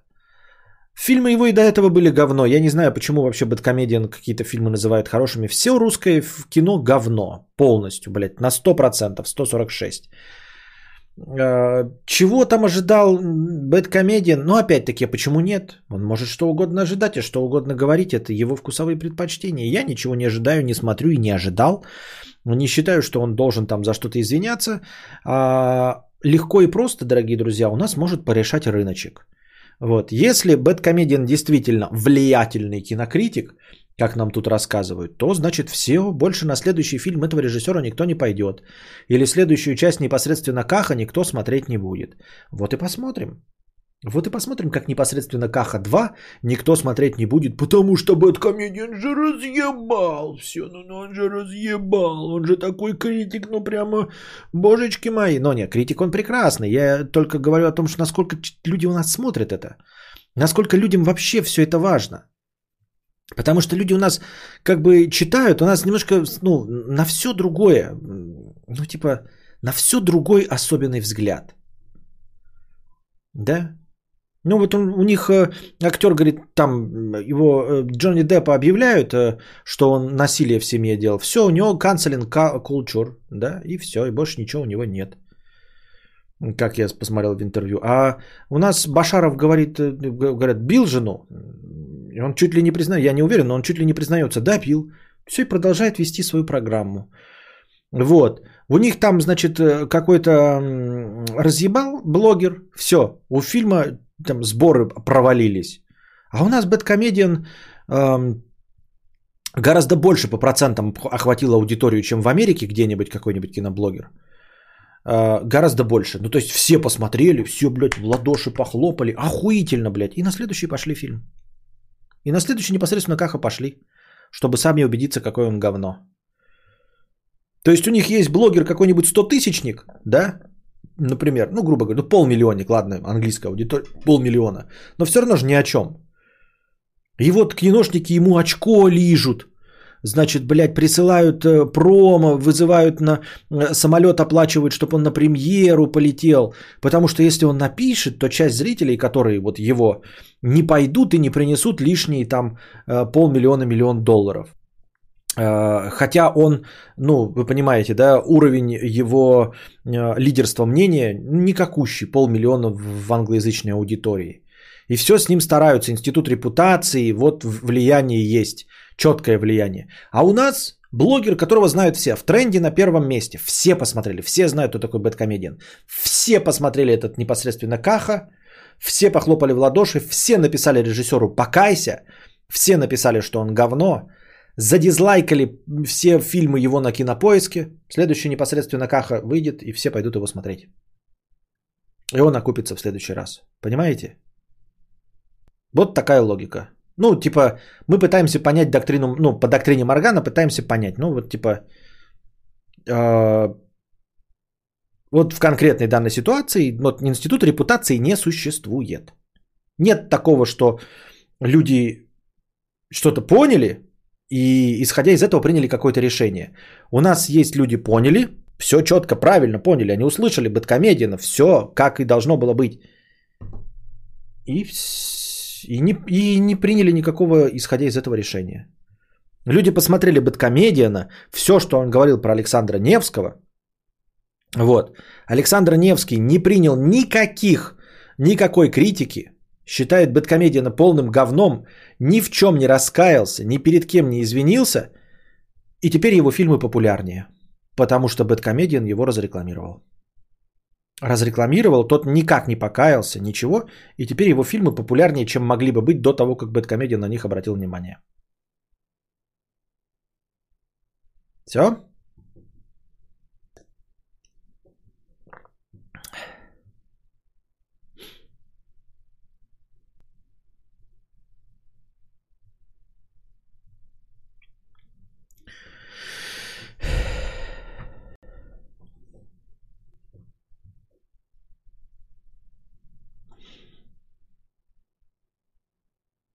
Делая обзор на говно, Бэт делает доп. рекламу нашим. Да, да, таким фильмом.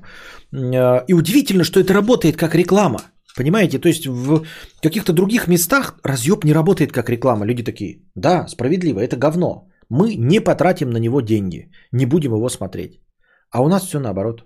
Пойдемте сами удостоверимся в том, что это говно. Те говорят, это тарелка говна э, в, какой-то другой стране, да? Вот эта тарелка говна, ты такой, угу, значит, я не буду это брать, это говно. А у нас, вот эта тарелка говна. Ты веришь? Да, я верю. Тебе скажут, что это тарелка говна. Да, говно. Надо попробовать. А вдруг, а, а вдруг вкусное говно?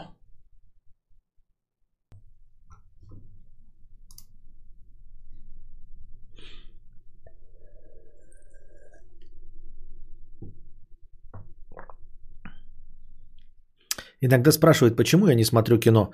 Но вот вчера сел посмотреть, до меня доебались ровно через 15 минут. И 3 часа вместо кино я помогал родичам чичи- чинить интернет. Понятно.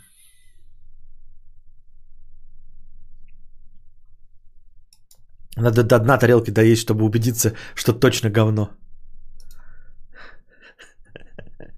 Тарелка говна звучит будто некачественная тарелка, как Маркус говна. Я Бэткомедиан терпеть не могу, специально пойду смотреть, чтобы ему не нравится. Специально пойду смотреть, что ему не нравится. А, Ну, в общем, режиссеру ничего не грозит абсолютно. У нас институт репутации нет. Я вообще поражаюсь, зачем нет. В качестве хайпа они там, режиссер с вот этим э, э, ржущей гиеной э, в кадре, они начали смотреть этот ну, обзор Бэткомедиана. Я предлагаю, что ради хайпа, а не для того, чтобы сдать ответ какой-то, ответку какую-то снять или все остальное. Потому что, я говорю, люди у нас бьющие жен, вот, э, ловимые на наркотиках, на еще чем-то, а, не несут никакого наказания. Вы серьезно думаете, что понесет режиссер, которого что? Захейтили за кино? Seriously? Ему что-то грозит? Ничего ему абсолютно не грозит. Абсолютно не грозит ничего. Никаких издержек в профессии, ни одного отказа не будет.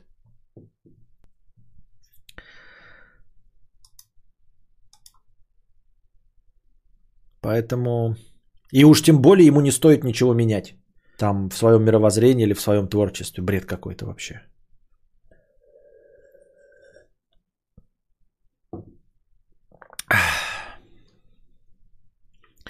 Снежок. А, это я читал. Не кстати, э, что по клавишам переключения языка? Shift-Alt или Win пробел? Или может Shift-Control? А, блядь, вот так, знаешь, настолько до автоматизма все это довел, что даже не в курсе, как у меня переключается язык.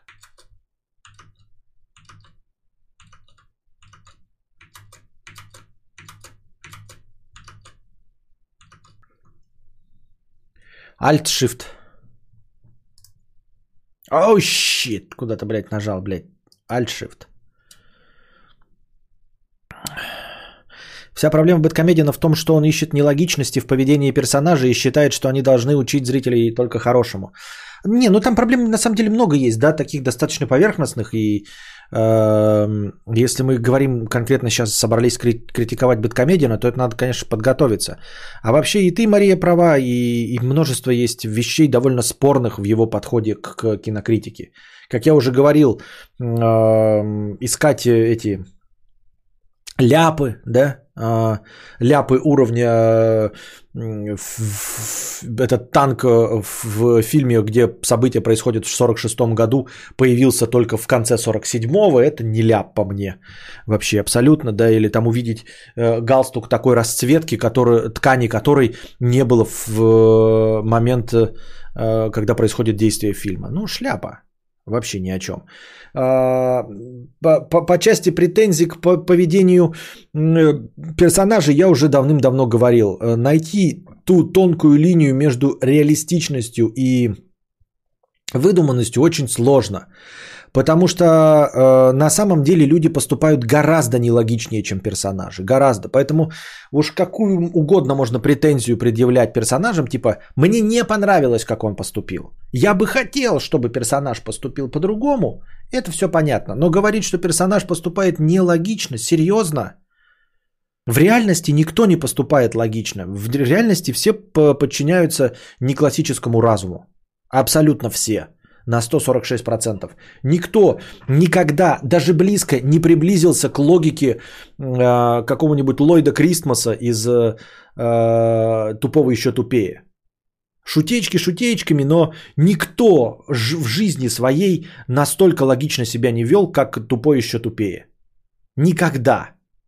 Абсолютно. Поэтому, если мы будем снимать реалистичную картину мира, то фильмы будут лютое дерьмо.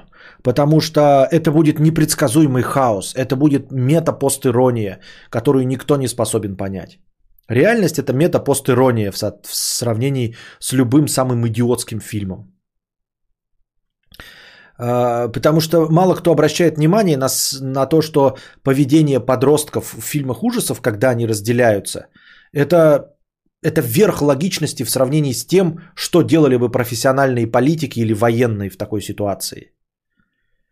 Если подростки, находясь в доме с эм, запертыми в доме с каким-то привидением, полтергейстом или Майком Майерсом, просто разделяются, то если бы это была реальность, это были бы не подростки, а взрослые мужчины в костюмах, а, возможно, даже с военной техникой, то они бы, скорее всего, не просто разделились, они бы начали сначала стрелять друг в друга, потом разбежались бы по комнатам, оттуда бы стреляли друг друга, потом они бы наложили везде мин, а, потом взорвали бы какое-то оружие, которое не только убьет э, врага, но и убьет их самих. А Майк Майерс э, вообще бы стоял бы за домом и смотрел бы на это и такой, ебать, что эти дебилы делают? Я еще даже в дом войти не успел, а они уже друг друга перебили все. Понимаете, в реальности вот что было бы. Поэтому подростки, которые просто разделились в целях безопасности, это еще вверх логики в сравнении с тем, что происходит, блядь. Да вы включите новости.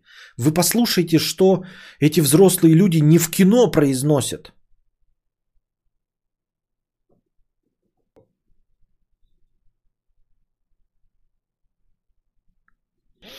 Не нравится Марвел, все выдумки нелогичные. Бред же так судить. Это из разряда «давайте сейчас разделимся». Продать мертвого попугая слепому логично. Ну а что нет, да? Прежде чем сказать что-то, просей свою мысль через три сита. Сита правды, сита добродетели и сита хуита. Пш, ха. Сита хуита. Мама сегодня сказала, звонила и сказала, что сестра подросток. Э, дома неделю не ночует и трубку не берет.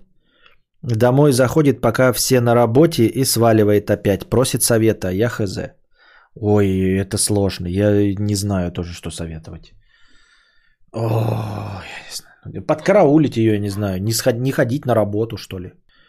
Выловить ее. Я не знаю. Дома не ночует. Ну, 13 слишком маловато все-таки дома уж не ночевать. Но опять это подросток, да?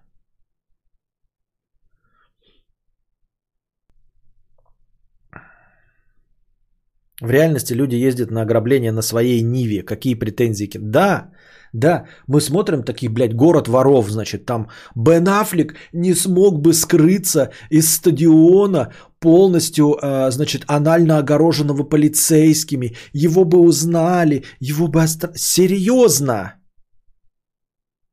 Люди на своей Ниве, блядь, зарегистрированы на них, едут на ограбление. Ну, типа, да, нереально, потому что в реальности 13 друзей, 12 друзей, 11 друзей и Оушена существовать не могло. Я уже говорил вам, да? Кино заключается, мы смотрим сказки в той или иной мере. Шерлока Холмса не существует. Э, ну, и благодаря этому и Мариарти не существует, да? Э, и Человека-паука нет, и Таноса нет. Вот. И комиссара Мигре нет. И Эркюля Пуаро нет, и никогда не было и не будет. Почему? Да потому что Мариарти нет. Потому что они не могут существовать в нашем мире, блядь. Кто там? Подождите, сейчас открою, ребят.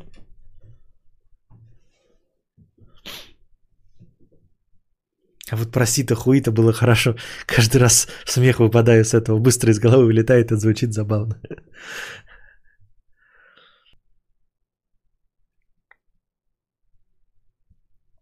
После сотен расследованных происшествий ничему не удивляюсь.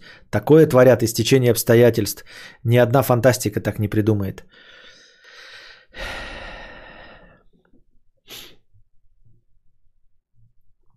Вот. А, на самом деле, я говорю, ну, претензии мне я не могу какие-то делать, потому что я не очень смотрел Бэткомедиана, и так, чтобы говорить, что у меня есть какие-то к нему претензии, нет у меня никаких.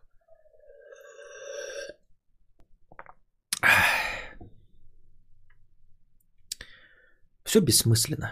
Ну, я имею в виду сам формат, но опять-таки, все, вот я сейчас разговариваю тоже бессмысленно. Я преследую, конечно, цель, и кажется, что она такая поверхностная, и я вроде бы достигаю своей цели. Я просто развлекаю вас посреди ночи беседой. И вроде только эту задачу я и могу решить, в общем-то. Ответов-то я никаких не даю, и, и какие могут быть ответы, да, на, на вопрос жизни, вселенной и всего остального.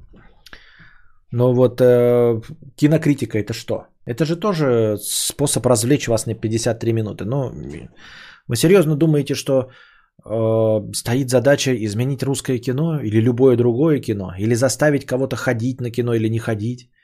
Или воспитать вкус у зрителя? Ну, такая же цель никогда не будет решена. Даже близко ни у кого, никак, ни у единого зрителя.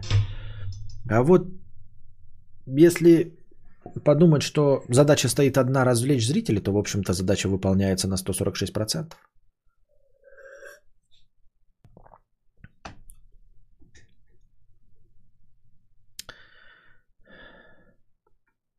Теория разумизма 50 рублей с покрытием комиссии. Вот это да. Сразу два моих любимых разумиста стримят. Ванамас и Костик. Даже не знаю, чем стрим, чей стрим выбрать. Включу оба. Стрин, э, стрим, стрингхата с хэштег. Спасибо. Лежу с температурой 39. Из-за жара не могу уснуть. Спасибо, что развлекаешь. Пожалуйста. Надеюсь, это просто простуда. Рыба с аллергией на Валдиса 1500 рублей. А, перестаньте говорить о сраной статистике, пожалуйста, тошнит. Хэштег Ауди, хэштег Хата Шрёдингера. Спасибо. Замер 365. 300 рублей. Ситуация. Конфликт двух друзей. Все персонажи выдуманы, любые совпадения случайны. У меня есть два монтажника, неплохие парни, опытные. В профессии один уже около 10 лет, второй чуть меньше. Был подтянут к тему, э, в тему первым. Они друзья с детства, как я понимаю. Так вот, работаем как-то на адресе, все идет как обычно, они делают свою работу, я хожу туда-сюда, делаю главную свою работу пиздобола собеседника.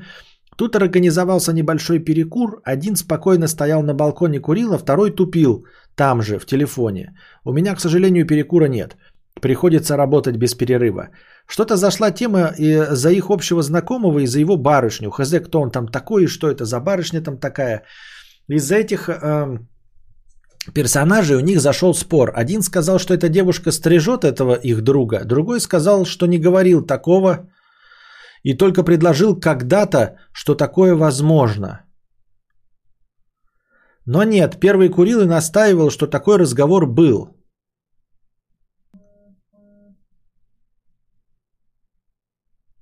Второй отрицал этот разговор и явно был возмущен настойчивостью первого, а также постепенно начинал скипать и говорил, что такая херня не первый раз, когда тот настаивает на его словах, которые он не говорил.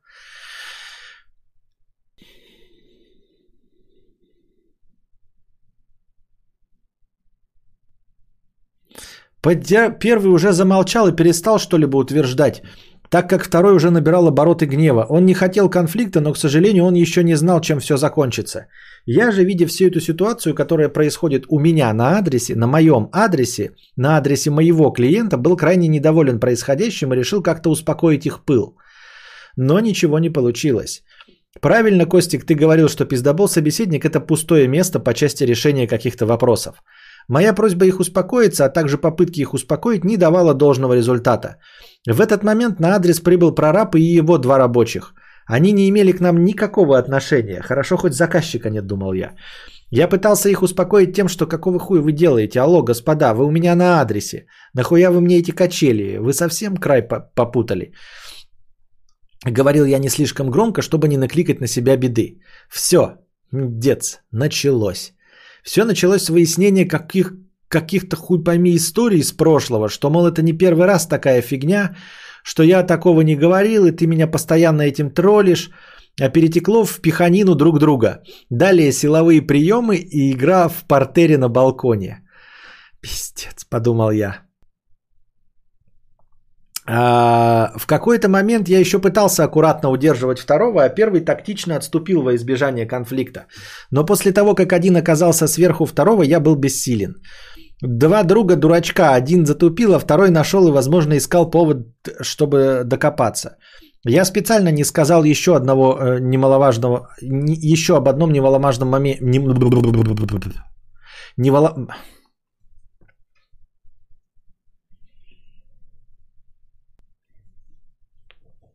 Я так и представляю себе, как наш этот э, донатор, они там э, борются, а он стоит и... Это чего? Это чего в моей камере происходит?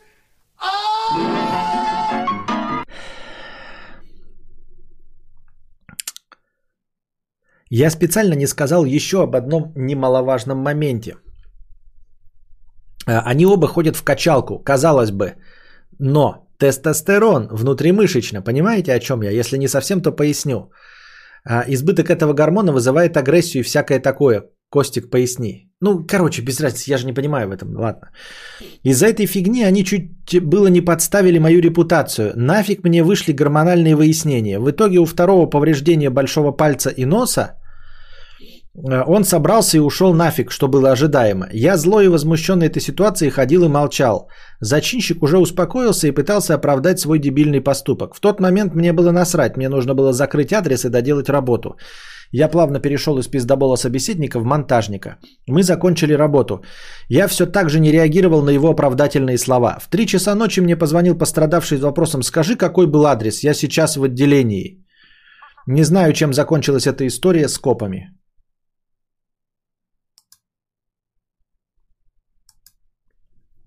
Он исчез на несколько дней с радаров. А через несколько дней, когда мне нужны были монтажники, я уже был готов заменить одного из них. Мне сказали, что все нормально и что они снова работают вместе. А шутеечки в мой адрес, мол, если буду э, что-то там, то я тебе тоже пиздюльку дам. Были остановлены встречной шуткой. Э, куплю себе шокер и много разговаривать не буду. Нафиг надо. Там дело такое. Ну не вован, но сопротивление бесполезно. Эм... Вот такая ситуация имела место быть. И вот какая гордость или что могло заставить вернуться к такому дурачку после такого. Э, ХЗ историю умалчивают, я пока не. Э, а я пока не спрашиваю. Сраный тестостерон. Э, я бы отказался полностью работать с этими людьми навсегда. Ну, то есть, я не знаю, насколько ты начальник, насколько ты принимаешь решения, но я бы сказал, я больше с ними не работаю и все. Ни с тем, ни с другим. С обоими. Если два товарища, один не может э, свести конфликт на ноль, даже если они там, там что-то вздорят, э, и они это делают на рабочем месте, да, а еще и грозятся в шутеечку, что там что-то типа с этим, я бы сказал, ни при каком раскладе я с этими э, двумя дурачками не работаю, мы с ними не срабатываемся ни при каком раскладе, и больше ты с ними не работаешь, и все. Это главный посыл, да, если боишься, что они тебе пиздюли навалят за то, что ты э, расскажешь о том, какие они идиоты, а это вполне себе реальная ситуация, я имею в виду не, не, не, не реальная ситуация пиздюли, а реально страх за себя, да, то ты не говори, просто говори, я с ними не работаю, я с ними не срабатываюсь, все. Я с ними не срабатываюсь и с ними не работаю. И не разбирайся, и не думай. И я бы с ними не перестал здороваться вообще. Ну, типа, блядь.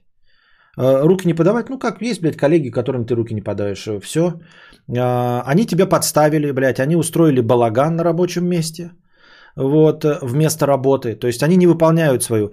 Ты боишься а, рассказать, почему они не выполняют свою работу, потому что они тебе угрожают. Но это означает, что ты с ними не обязан взаимодействовать никак. И все, и ты больше с ними не взаимодействуешь. Пускай другие отвечают за этих долбоебов. Может, они когда-то еще обосрутся, и их такие уволят если это увидит заказчик. В этом э, плане обидно, да, ты говоришь, вот хорошо, что заказчика не было. А вот, вот если бы заказчик был, ты не подумал о том, что это было бы, это было бы забавнее, если бы был заказчик. Если бы заказчик увидел эту херабудину, да, как два здоровых лба, блядь, дерутся, он бы рассказал, типа, пришел бы директор, сказал, блядь, два заказчика. А дальше ты уже такой, я с ними не работаю. И тебя уже начальство не спрашивает, почему ты с ними не работаешь. То есть приходит клиент и говорит, блядь, у меня два дебила, блядь, дрались на, на точке. Вот. Потом приходит их э, прораб и говорит, я с этими товарищами не работаю. Я спрашиваю, ты что, ты хочешь на них пожаловаться? Нет, я ничего не жалуюсь, я просто с ними больше не работаю. К вам же клиент приходил? Да, я с ними больше не работаю. Вот так.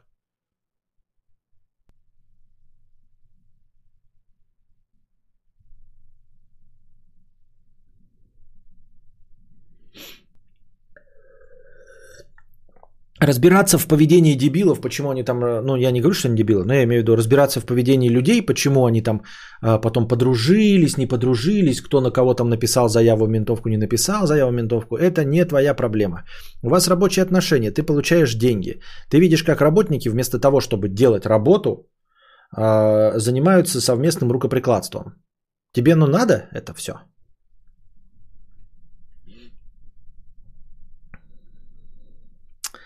Поворотник, содо, поворотник содовой Монтихола.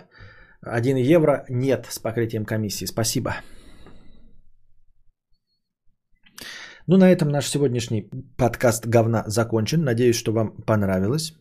А, мы друзья, начальников нет. А, в смысле мы друзья, блядь? Какие вы друзья, если... А шутеечки в мой адрес, если э, буду что-то там, то я тебе тоже пиздюльку дам. Что за шутки? Какие друзья? Это не друзья тебе. Схуя ли ты решил, что это твои друзья? Мои друзья так с тобой не шутят. Если со мной так друзья шутят, больше я с этими друзьями никогда не разговариваю. Я их номер удаляю, везде добавляю в черный список, и больше я с ними никогда не имею никакого общения. Какие друзья, блядь? Если ты что-то там, и тебе пиздюльку дадим? Серьезно? Какие вы друзья? Ты что, сгонишь? Вот. Надеюсь, вам понравилось. А, Держитесь там, приносите между подкастовые пожертвования, приносите подкасты на э, сами пожертвования. А, Не забывайте становиться спонсорами, переподписываться. Меня это очень согревает. Я очень люблю всех людей с зелеными именами в чате. А пока держитесь там. Вам всего доброго, хорошего настроения и здоровья.